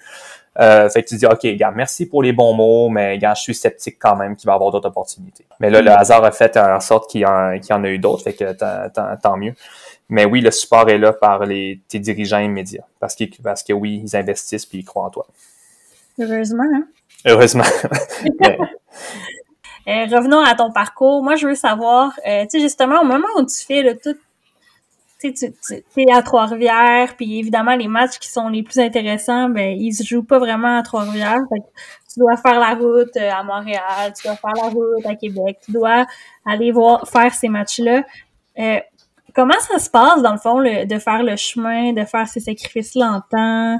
Euh, est-ce est que tu dis, OK, ben, j'hypothèque mes week-ends, parce que c'est un peu ça, en sachant que éventuellement je vais être récompensé? Quand tu es commit dans quelque chose, tu comptes pas vraiment le, le temps, le temps que tu y mets. Et dans toutes ces années-là, qu'il y avait beaucoup, beaucoup de déplacements euh, constants, j'allais pas hypothéquer mes week-ends, c'est j'allais arbitrer ce, ce week-end. C'est deux façons de le voir et d'autres aspects de ma vie en ont souffert. C'est ça, c'est certain, mais c'est à un certain point, ça rentre, ça rentre dans ta, dans, ta routine. Fait que jusqu'à mm-hmm. jusqu'à la COVID, euh, j'étais habitué, là, je me posais jamais, jamais de questions. C'est en fin de semaine, euh, c'est pas qu'est-ce qu'on fait, c'est où je vais arbitrer en fin de semaine. Ouais. Euh, puis si, euh, si on a un, week-end de, congé à prendre, mais tu le planifies deux mois à l'avance pratiquement. Là. Ça, c'est quelque chose qui, qui faisait partie du, du, du style de vie. Mais en fait, je veux savoir parce que, tu sais, justement, c'est, la ride home après un match. Ouais. Ouais. Ouais. Hein? La ride home, elle est importante dans le, le ce développement là, de joueurs-là parce que tu, tu réfléchis longtemps ou tu es accompagné de papa, maman qui font le retour sur le match. Euh, fait que pour un arbitre, cette ride home, là, elle est comment? Ça, c'est un avantage. D'être en région, j'ai toujours vu comme un avantage parce que le temps que tu es en voiture pour te rendre au match, mais c'est un temps de préparation, tu rentres dans ta bulle. Puis le temps de le temps de retour, ben tu penses, tu penses à ce qui est arrivé dans le match. Fait que l'introspection, tu l'as fait à chacune des parties. Maintenant, quand tu vas à un match, des fois, tu es accompagné d'arbitres de, ta région. Fait que tu peux jaser, tu peux, on, fait le retour sur la partie dans, la voiture. Mais quand tu vas seul à un match, on a, on a nos amis. Dans mon cas, c'est Pierre-Luc. On a, on a une entente qu'il s'en va faire un match. Son chemin du retour, il m'appelle. Je vais faire un match. Moi, je vais l'appeler. Puis là, après, on peut discuter de, euh, des situations. Puis déjà là, souvent, qu'est-ce qui arrive, c'est j'arrive à la maison, puis je sais qu'est-ce qui s'est moins bien passé. Mais maintenant, avec, euh, avec les vidéos, les matchs, les matchs sont filmés. Il y a une deuxième partie de, d'autocritique qui se fait avec l'analyse vidéo. Ça, c'est, c'est, un, un, game changer là, pour, euh, pour, pouvoir, pour pouvoir identifier nos lacunes et s'améliorer rapidement dans le même principe que justement une équipe, un joueur va utiliser la vidéo pour faire des corrections, pour s'améliorer. Pour un arbitre, c'est la même chose. Même chose, même chose. C'est très important. Je reviens à si tu deviens un maître de contrôler ce que tu peux contrôler, tu es capable de prendre une longueur d'avance euh, sur les autres. Puis maintenant, la vidéo, ça fait partie de ces éléments-là. OK. Qu'est-ce que tu regardes? C'est exemple, tu vas arbitrer un match d'un matin, puis après ça, tu reviens à la maison, tu regardes la vidéo du match. C'est quoi que tu regardes? Qu'est-ce que tu as bien fait, pas bien fait? C'est quoi comme ta liste de points? l'aspect principal à regarder quand, quand le match a bien été filmé, c'est le positionnement et les déplacements. OK. Parce que la question, c'est, disons qu'il y a un tacle. C'est dur de voir si vraiment tu as pris la bonne décision, mais tu es capable d'identifier si, est-ce que j'étais bien positionné pour, pour bien voir cette, cette action-là? Fait que ça, c'est quelque chose avec euh, la qualité des, euh, au niveau PLSQ, au niveau universitaire, les, les, films qu'on a accès, ça, tu es capable de bien voir puis d'être de, très autocritique. Fait, donc, positionnement, déplacement. Deux, euh, deuxièmement, j'en ressemble à quoi sur le terrain? Quand j'ai fait mon intervention verbale, là, je pensais que j'avais l'air fort sur le terrain, mais non, mon, mon body language était un peu weak sur la, sur, sur la séquence. C'est des, trucs que tu peux, que tu peux regarder. Également, le, le, le travail, le travail d'équipe. Ça, c'est après, tu peux revenir avec ton avec ton équipe d'arbitre pour voir qu'est-ce que s'il y a des choses qu'on peut améliorer pour, euh, pour le prochain match. Fait je te dirais c'est ces principaux aspects-là que tu peux regarder. Mais les matchs pro, la caméra va être beaucoup plus en haute définition. Là, tu peux aller plus spécifiquement. Et j'ai pas encore fait de match professionnel. J'aurais aimé ça en faire l'an dernier, mais avec la COVID, ça n'a pas été possible. Donc peut-être euh, peut-être cet été. Mais tu le vois, là, le, le tact, tu es capable de voir s'il y a les crampons levés. Est-ce que c'est il est sur le pied ou sur la cheville? Euh, à mhm. quelle vitesse il, y arrivait. Euh, donc ça, c'est un aspect supplémentaire de ton, de ton analyse d'après-match avec euh, ces matchs-là. Qu'est-ce que tu juges que tu as acquis et ou amélioré avec les années depuis que tu arbitres? Se faire confiance parce que je suis quelqu'un qui est, qui est très modeste, mais des fois, des fois, je, c'est, il faut reconnaître qu'on est compétent dans, dans, dans quelque chose. Et ça, mhm. c'est quelque chose que j'ai réussi à, à, développer, faire euh, reconnaître que tu as des, des, compétences, puis en, en, tirer, euh, en tirer profit. Euh, ça, définitivement. Euh, autre chose que j'ai acquis, ben, avec l'expérience, c'est tous les... Le soccer, il y a beaucoup de patterns. Hein. Des fois, tu vois pas ce qui s'est passé, mais tu as le senti sur le terrain, tu dis non, non, il y a quelque chose de qui. Euh, ça, la façon que le joueur est tombé, c'est probablement une faute. La façon que le joueur est tombé, il a le sûrement mis un petit peu parce que tu verras pas tout sur le terrain. C'est comme tu as plusieurs. Tu plusieurs euh, informations, tu essaies de les connecter ensemble. Des fois, tu arrives à 60% des informations, mais l'expérience va te permettre de prendre la bonne décision, même si tu as juste 60% de ce que tu as besoin pour prendre la bonne décision. Donc, ça, c'est quelque chose que je, je peux pas dire que j'ai acquis parce que c'est en constante amélioration à ce niveau-là. Et quand tu changes de ligue, quand tu côtoies des nouveaux joueurs, il faut tout le temps que tu recrées un peu ces mécanismes-là. Parce que plus tu montes de niveau, les joueurs voient des nouveaux visages, tu vas, te faire davantage tester. C'est ça qui est difficile parce que, disons, un arbitre de LSEQ tombe en PLSQ. Les joueurs, ils font pas encore confiance. Fait que le match va être encore plus difficile pour lui. Les joueurs vont encore plus s'essayer qu'un arbitre d'expérience qui arrive sur le terrain et que ça va quoi. OK, fait qu'évidemment, tu fais plus de matchs, tu prends l'expérience. Est-ce que plus tu fais de matchs, plus justement, ben, tu connais, tu sais, toi, comme arbitre, tu connais les joueurs? Parce qu'à l'inverse, oui, un joueur va connaître un arbitre, mais toi, comme arbitre, tu peux commencer à connaître des joueurs aussi. Est-ce que ça peut être un avantage pour toi de les connaître? Fait que de savoir, ah oh, ouais, lui, j'ai l'habitude à ce qu'il fasse, euh, tu sais, que c'est en moyenne un carton jaune. Puis là, je parle pas de moi, Jérémy, je parle dans un, un autre niveau, là. Est-ce que ça, c'est un avantage pour toi de connaître ces joueurs-là puis d'être capable peut-être de, de, comme on dit, de prévenir au lieu de guérir, tu sais? Je dirais pas un avantage parce que ça peut être à double tranchant hein, de, de bien connaître quelqu'un tu peux partir mhm. avec, quand je te disais là, que tu connectes, euh, tu connectes des data, puis après tu prends les meilleures décisions, c'est sûr que si tu sais que ce joueur-là, c'est le meilleur joueur euh, du c'est le meilleur joueur de l'équipe, tu es capable d'anticiper qu'il va être pris pour cible sur le sur, le jeu. Peut-être des fois les joueurs vont vouloir passer des messages tôt dans le match puis aller euh, rentrer rentrer dur sur ce, ce joueur-là. Fait que ça c'est à ton avantage de connaître les qualités de ce joueur-là. Maintenant au niveau des, comportements, oui, tu, tu sais c'est lesquels les les troublemakers potentiels sur le, sur le terrain. Et c'est à toi de voir comment tu veux comment tu veux dealer ça parce que si tu lui fais sentir que je te connais, fait que je sais que je vais avoir que je vais être plus difficile avec toi, mais ça peut avoir l'effet inverse, ça va le frustrer davantage ce joueur-là. Puis ça va frustrer son équipe aussi. Fait que oui, t'arrives jamais clouless sur le terrain, mais tu pas que ton idée soit faite à l'avance. C'est pas respectueux pour les joueurs d'arriver avec des idées des, idées préconçues c'est sûr que ça, ça aide pour ta gestion d'anticiper qu'est-ce qui pourrait arriver avec ces joueurs-là. J'imagine que l'environnement aussi peut influencer le match dans le sens où, si exemple, tu arbitres un match entre deux équipes que tu sais qu'il y a déjà une grosse rivalité, ou que c'est un match de, de finale avec un enjeu quelconque. Ça aussi, c'est à prendre en considération, sûrement? Oui, euh, oui, Audrey, dans la préparation d'avant-match, tu as noté des points qui sont très importants. Tu sais, un arbitre responsable, il va aller voir c'est quoi le classement. Il va aller voir combien de cartons les joueurs. Si tu sais que le, numéro 8, il, joue sur deux cartons jaunes, puis que le troisième, c'est euh, s'il va être suspendu pour un match, faut que tu en sois, mm-hmm. faut que tu en sois conscient. Parce que ça peut être euh, un de tes arguments quand tu vas aller contrôler quand tu, veux contrôler ton, ton, match. Ensuite, oui, c'est quoi l'enjeu? Ça, c'est définitif. Des fois, tu as une équipe euh, qui n'ont plus aucun enjeu au classement, mais l'autre équipe, s'ils gagnent, ils vont euh, ils évitent une relégation ou quoi que ce soit. Il faut que tu sois conscient de, de ça parce que peut-être qu'un match à 2-2, une équipe a, intérêt à perdre du temps en fin de match. Mm-hmm. Toi, si t'es l'arbitre, tu, tu fais, ben non, voyons comment, j'ai pas à être proactif là-dedans. Le match est nul, là, ça n'a aucun sens il faut que tu sois conscient de, de, ces, stratégies, de ces stratégies-là. Ça va être la préparation d'avant-match. Est-ce que ton background de joueur t'aide à être un meilleur arbitre aujourd'hui? Ah oui, oui, définitif. Là.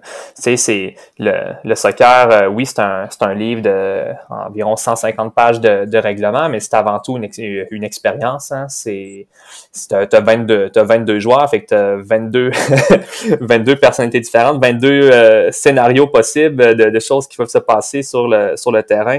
Et quand t'es, quand été dans la tête d'un joueur, c'est, sûr que tu es capable de mieux comprendre des comportements. Des, une des choses qui est, qui est avantageuse c'est au niveau de la gestion des comportements, tu es capable de savoir qu'un joueur est frustré ou un joueur conteste. Ça, c'est, euh, disons que tu signales une faute contre un joueur puis il, lâche un cri après. Est-ce qu'il contestait ta décision? Ou c'était juste une frustration qui était momentanée? Ça, c'est important à faire le discernement dans ces deux-là. Est-ce que son comportement met en, met en, péril ma gestion du match ou si je suis capable de, laisser, de le laisser respirer, de prendre un peu d'air, puis euh, puis de, laisser aller ça sans que ça mette en péril. Fait que toute cette euh, ces, ces, petites informations-là qui s'apprennent pas dans les livres, ça, ça aide à avoir joué pour euh, la comprendre. Je sais pas si tu peux te prononcer sur ça ou peut-être. Probablement pas si tu me le demandes, mais vas-y. je prends une chance. Euh, non, je pense que tu vas pouvoir. Je pense que tu vas peser tes mots par contre, mais je pense que tu peux quand même te prononcer évidemment, je te connais depuis longtemps, je t'ai vu évoluer aussi comme arbitre parce qu'on s'est croisé souvent sur les terrains et je sais que tu es euh, le type d'arbitre qui est euh, ben, qui est verbal, fait qu'il va prendre le temps de parler avec l'athlète, tu vas pas donner un carton juste pour donner un carton. Tandis qu'il y en a des fois qui ont peut-être euh, tu sais que l'élastique est un peu plus court puis qui donne des cartons très vite sans trop nécessairement essayer de de comprendre peut-être la situation et autres. Est-ce que tu peux peut-être me comparer un peu ces ces deux mentalités-là d'arbitre, dans le fond, qu'est-ce qui fait que peut-être un est meilleur que l'autre ou peut-être pas mieux, mais pourquoi on emprunte un chemin plus qu'un autre?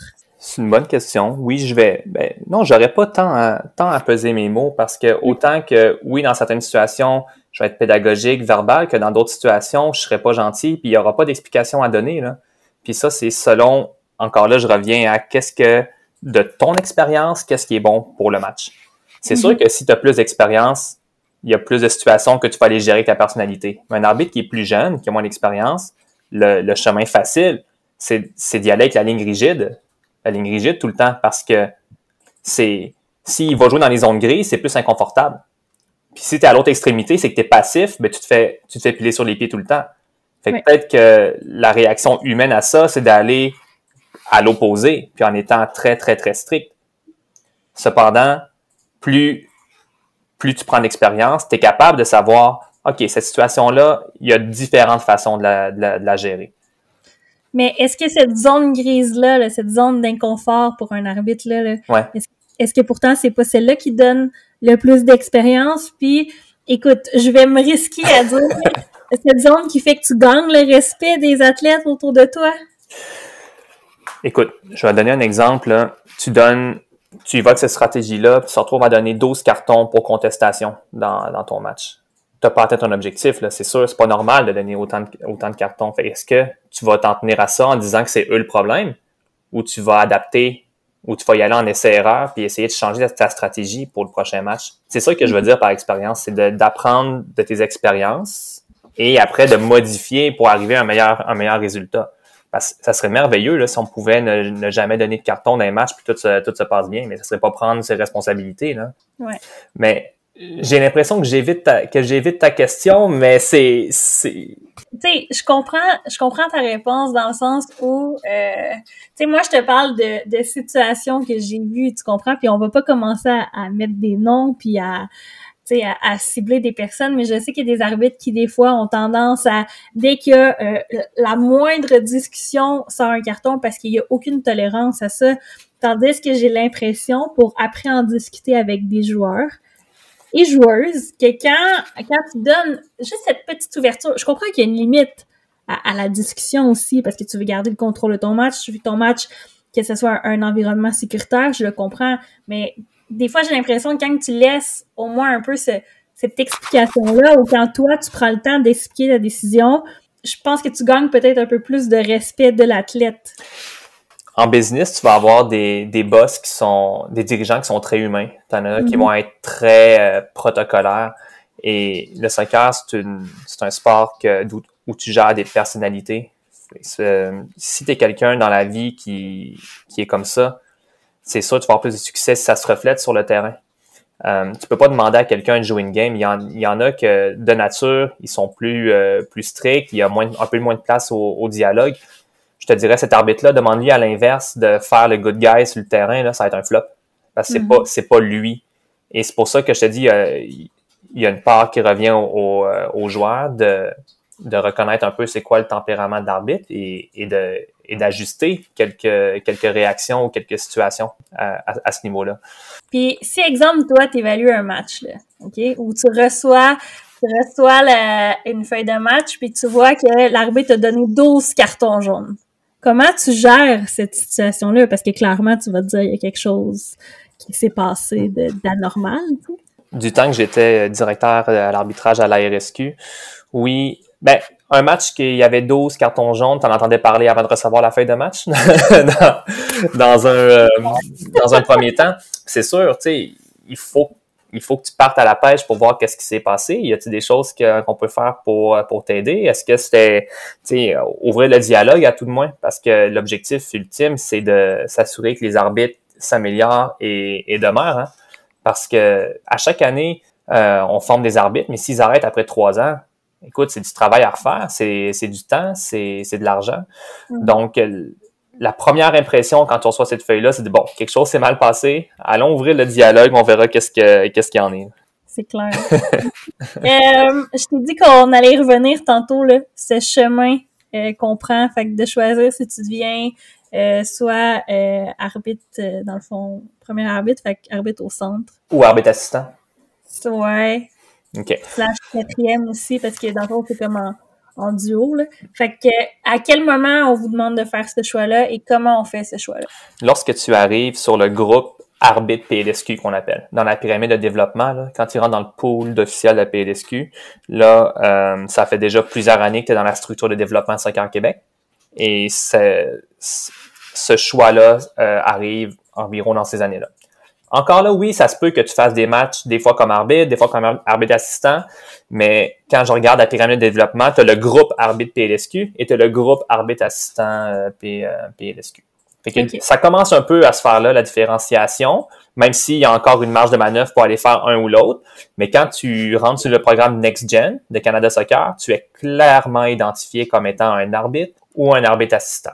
Et à ce moment-là, tu as postulé, fait dans l'année qui suit, tu es utilisé pour faire ça. Mais il y a quand même une possibilité que l'année d'après, tu postules pour être arbitre assistant. Ça se fait. J'en ai vu des, des personnes qui changeaient de fonction là, sur le terrain. OK. Ce qui m'amène à ma prochaine question.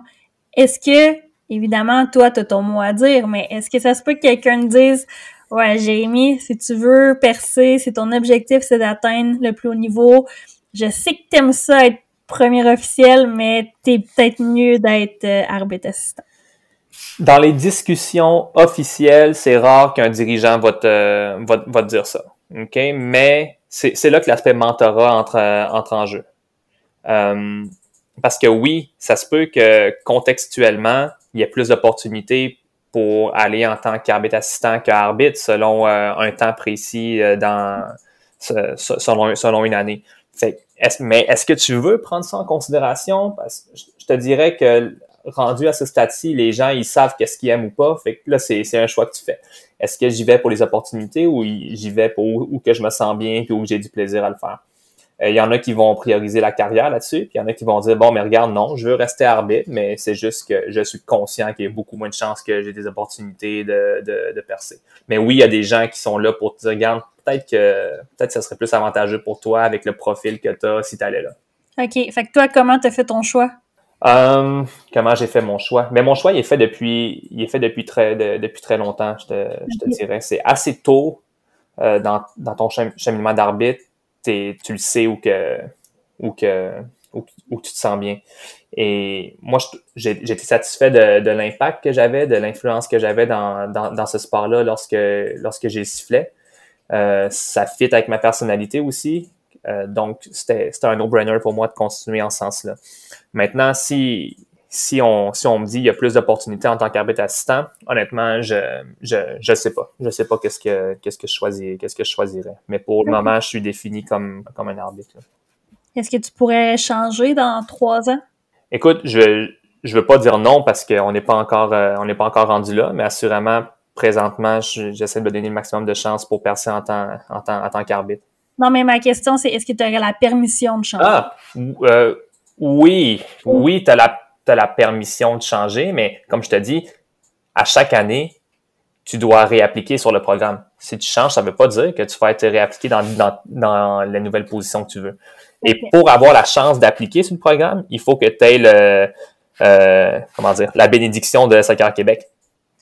Tu peux pas, euh, tu peux pas décider que j'applique sur un programme national. C'est, faut que ça passe par, par Soccer Québec avant. Là. OK. Euh, Jérémy, dans tous ces chapeaux qu'on parlait euh, au début du podcast, bien évidemment, tu as ton chapeau euh, d'arbitre. Yes. Maintenant, tu as un chapeau ben, administratif. Tu es un des privilégiés qui, qui peut travailler dans le foot et, et en vivre.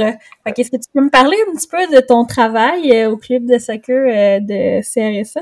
Écoute, je suis extrêmement reconnaissant là, de pouvoir travailler dans, dans le soccer, de, de gagner ma vie avec ça. Je suis directeur général au club de soccer olympique CRSA et euh, quand on parle de, de, collaboration, de bonnes relations avec euh, avec les joueurs, les entraîneurs, il, il se trouve que notre, directeur technique, c'est un, un, entraîneur que que j'écoute, qui m'a entraîné quand j'ai quand, quand j'étais jeune, puis que depuis plusieurs années j'étais j'ai je l'ai côtoyé en tant qu'arbitre versus euh, versus entraîneur. Puis là, mm-hmm. on, là, on, là, on travaille, on travaille ensemble maintenant. Je te dirais, l'avantage de travailler dans le milieu du soccer, c'est que tu as vraiment une vision qui est 360 du milieu. Tu es en contact avec les membres, avec les joueurs. Tu es au courant des, des, des développements. C'est quoi les, les... Tu es vraiment aux premières loges de l'évolution du monde, du monde du soccer. C'est un domaine qui est passionnant encore là, c'est un domaine que tu sens que tu as de, de l'impact. Je sens que j'ai de l'impact dans mes, euh, dans, dans mes fonctions, que ce soit au niveau organisationnel ou au niveau humain, avec les éducateurs que je côtoie, euh, avec les, les, parents, les joueurs, les, les arbitres aussi. Euh, je te dirais, je suis vraiment épanoui là, dans mon travail présentement et avec le programme de reconnaissance des clubs c'est très positif pour, euh, pour, pour le soccer. Les organisations se professionnalisent. Le, service va être de mieux en mieux pour, euh, pour les joueurs. Euh, donc, il y a vraiment des, il y a des belles années devant le soccer, le soccer québécois. Puis je suis content de pouvoir en faire partie aux premières loges. Puis comment ça s'est passé, dans le fond, cet, cet accueil-là à CRSA? Parce que, ben, je suis pas mal sûre que si on revient il y a 10 ans, puis je te dis en 2020, 2021, tu vas être DG d'un club. Euh, je pense que tu peut-être que tu ris de moi, tu sais, puis tu n'y crois pas nécessairement. Donc, ça a été quoi le processus? Mais qu'est-ce qui est curieux dans mon parcours, là, c'est je n'ai jamais, jamais postulé pour un emploi. Depuis, jamais, jamais, depuis que j'ai 18 ans, j'ai jamais postulé pour un emploi. Ma première implication dans le dans le soccer, ça a été à l'ARSM en Mauricie, comme euh, directeur des arbitres et des compétitions, gestionnaire des ligues je me souviens, c'est en sortant du ga un, gala, euh, un, vin fromage à l'Université à Trois-Rivières. Il y a la DG de, de l'ARSM qui il m'avait déjà contacté pour dire que ça m'intéressait. J'avais dit non. Et là, elle, on, se croise dans, dans la rue, elle m'en reparle. C'est comme, ah, OK, tu sais, ça fait deux fois qu'on se croise, qu'on en parle. Parfait, je vais, je vais faire ça. Fait que je Mais là, c'est à cause du vin ou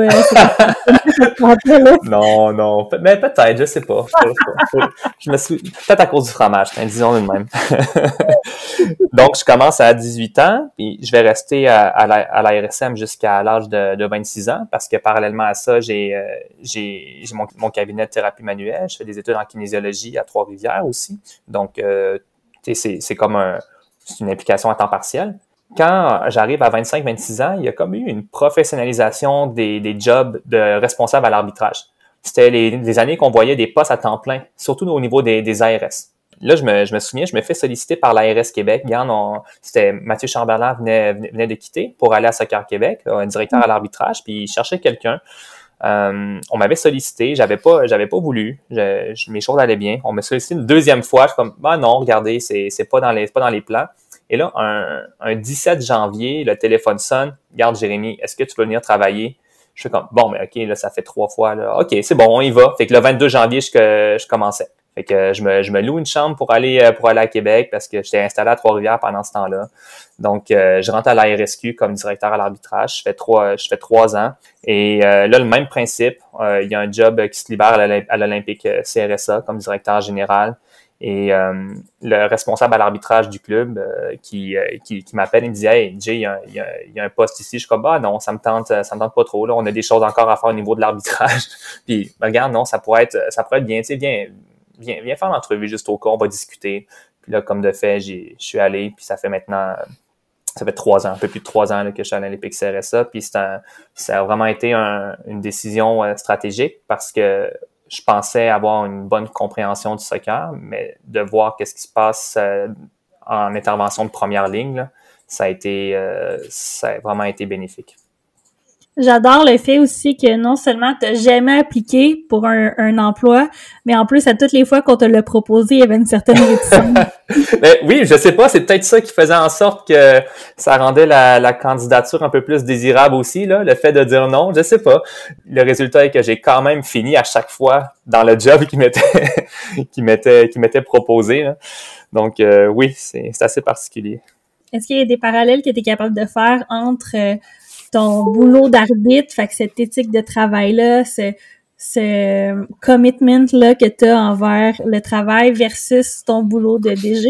Parce que c'est deux emplois dans le monde du foot qui sont différents, mais peut-être qu'ils ont des certaines ressemblances. Écoute, même moi en tant, en tant que DG, si je me rends, euh, il y a des arbitres que je vois évoluer, puis je suis capable de dire, oh, ok, cette personne-là, je pense qu'elle va avoir du succès dans le milieu du, dans le milieu du travail, puis je, je le prendrai pour travailler, euh, travailler au club. Fait que oui, euh, t'as beau avoir toutes les qualifications papier, de nos jours, le, la première impression, la prestance que quelqu'un a, le, le fait qu'être capable de te projeter, de collaborer avec cette personne-là, c'est hyper important.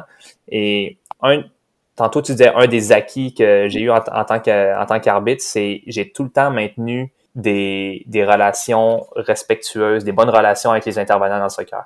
Ça, c'est quelque chose qui peut être difficile hein, quand, quand tu arbitres parce que tu es tout le temps, euh, es tout le temps sur, euh, sur le spot. C'est facile de te faire, de te faire des ennemis. Mm-hmm. Mais je te dirais ça, j'ai vraiment su limiter les dégâts, puis ça m'a permis d'avoir des opportunités dans, dans, le monde dans le monde du soccer. Puis aujourd'hui, je croise euh, quelqu'un dans la rue que j'ai donné plusieurs cartons rouges, là, disons-le comme ça. Puis on va avoir une bonne discussion quand même. Là. Il n'y a pas d'animosité.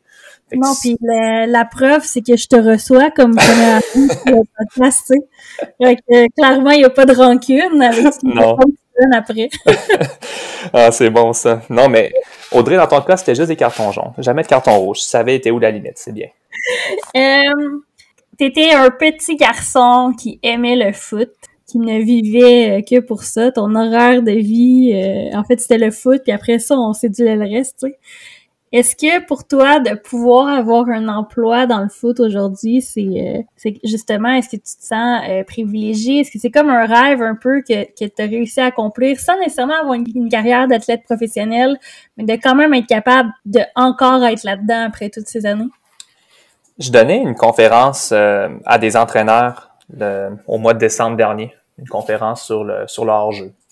Et j'étais en train de préparer, de, de faire le montage de la séance et je tombe, euh, je tombe sur une vieille photo de mon album de finissant de sixième année du, du primaire. Sur cette photo-là, dans la section rêve, ça disait faire carrière dans le soccer.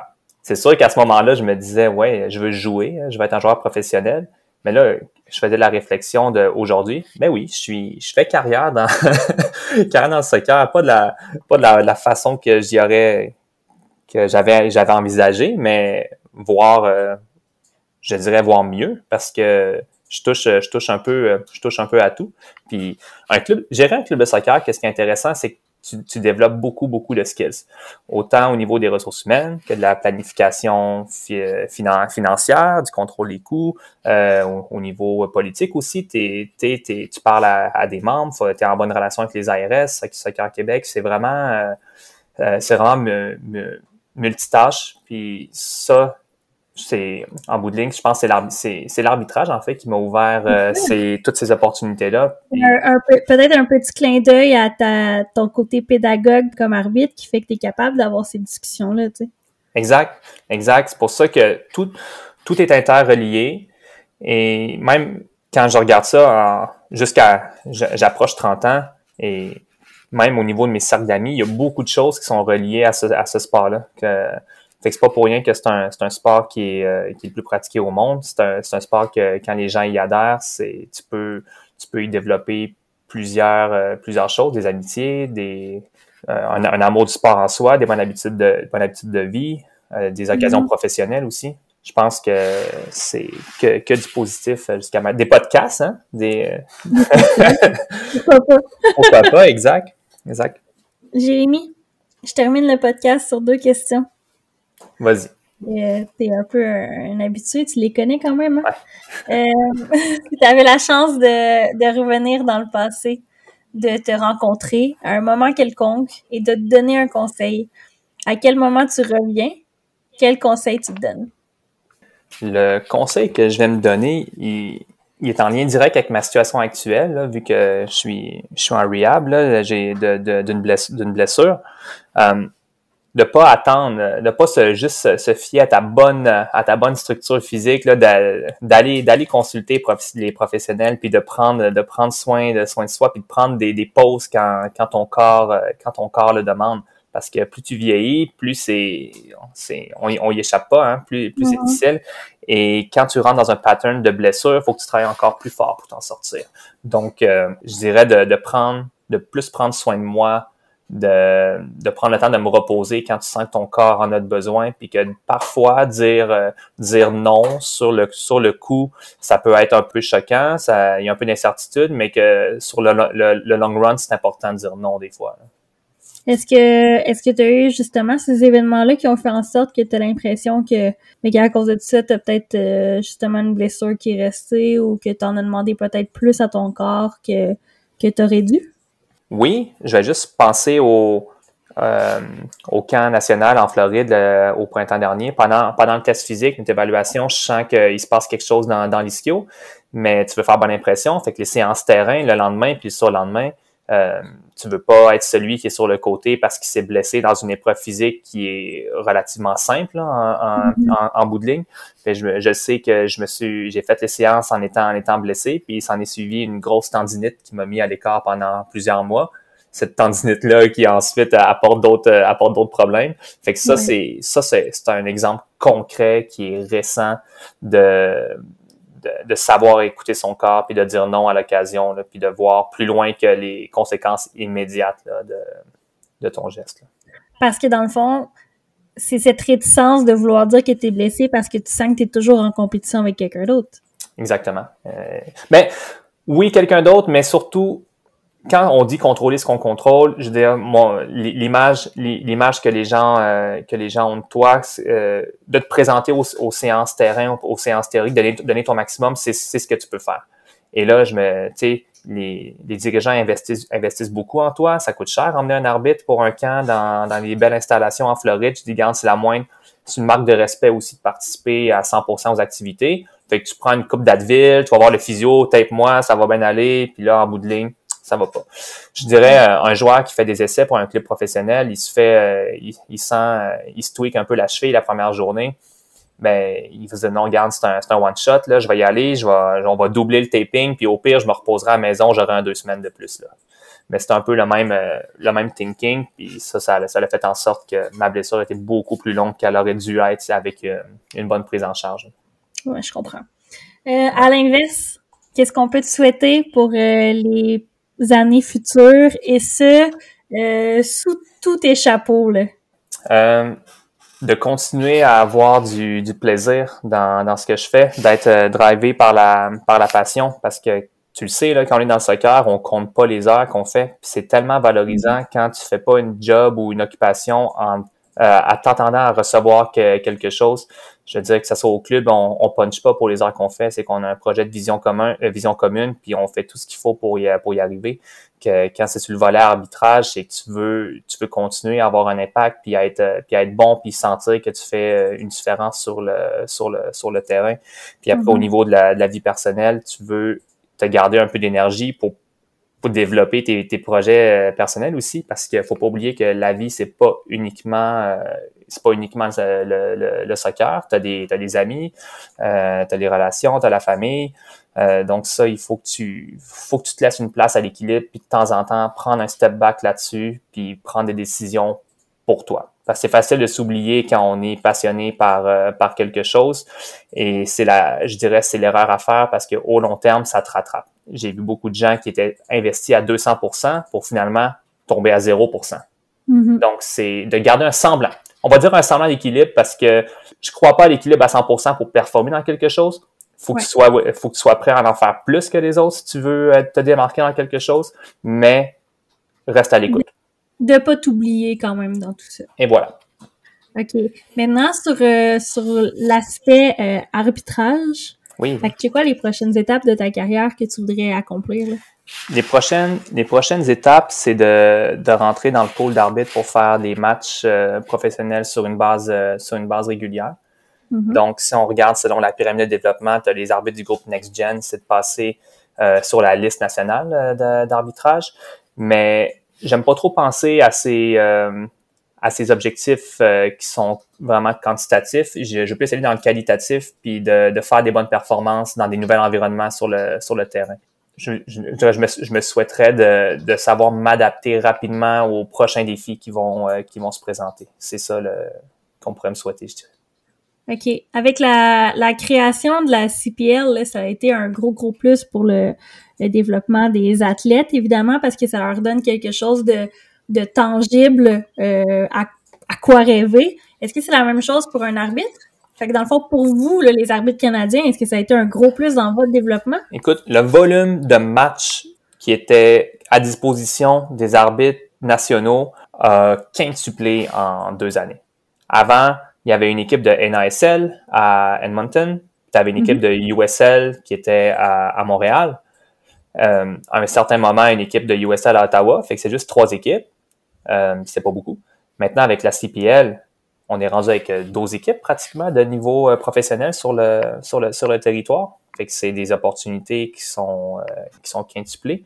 Maintenant, au Québec, il n'y a pas encore d'équipe CPL. C'est certain que lorsqu'il va y avoir une, voire deux équipes CPL, il va y avoir plus d'opportunités pour les arbitres, euh, pour les arbitres québécois.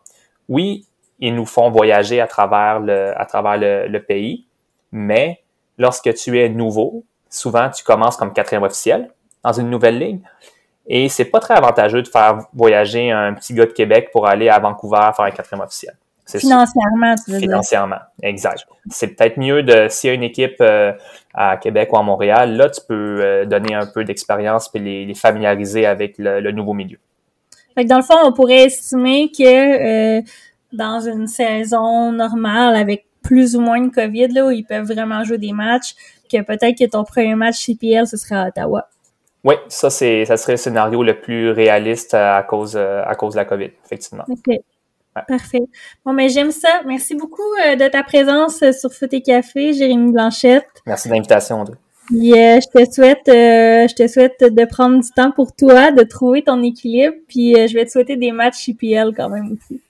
Merci, c'est gentil.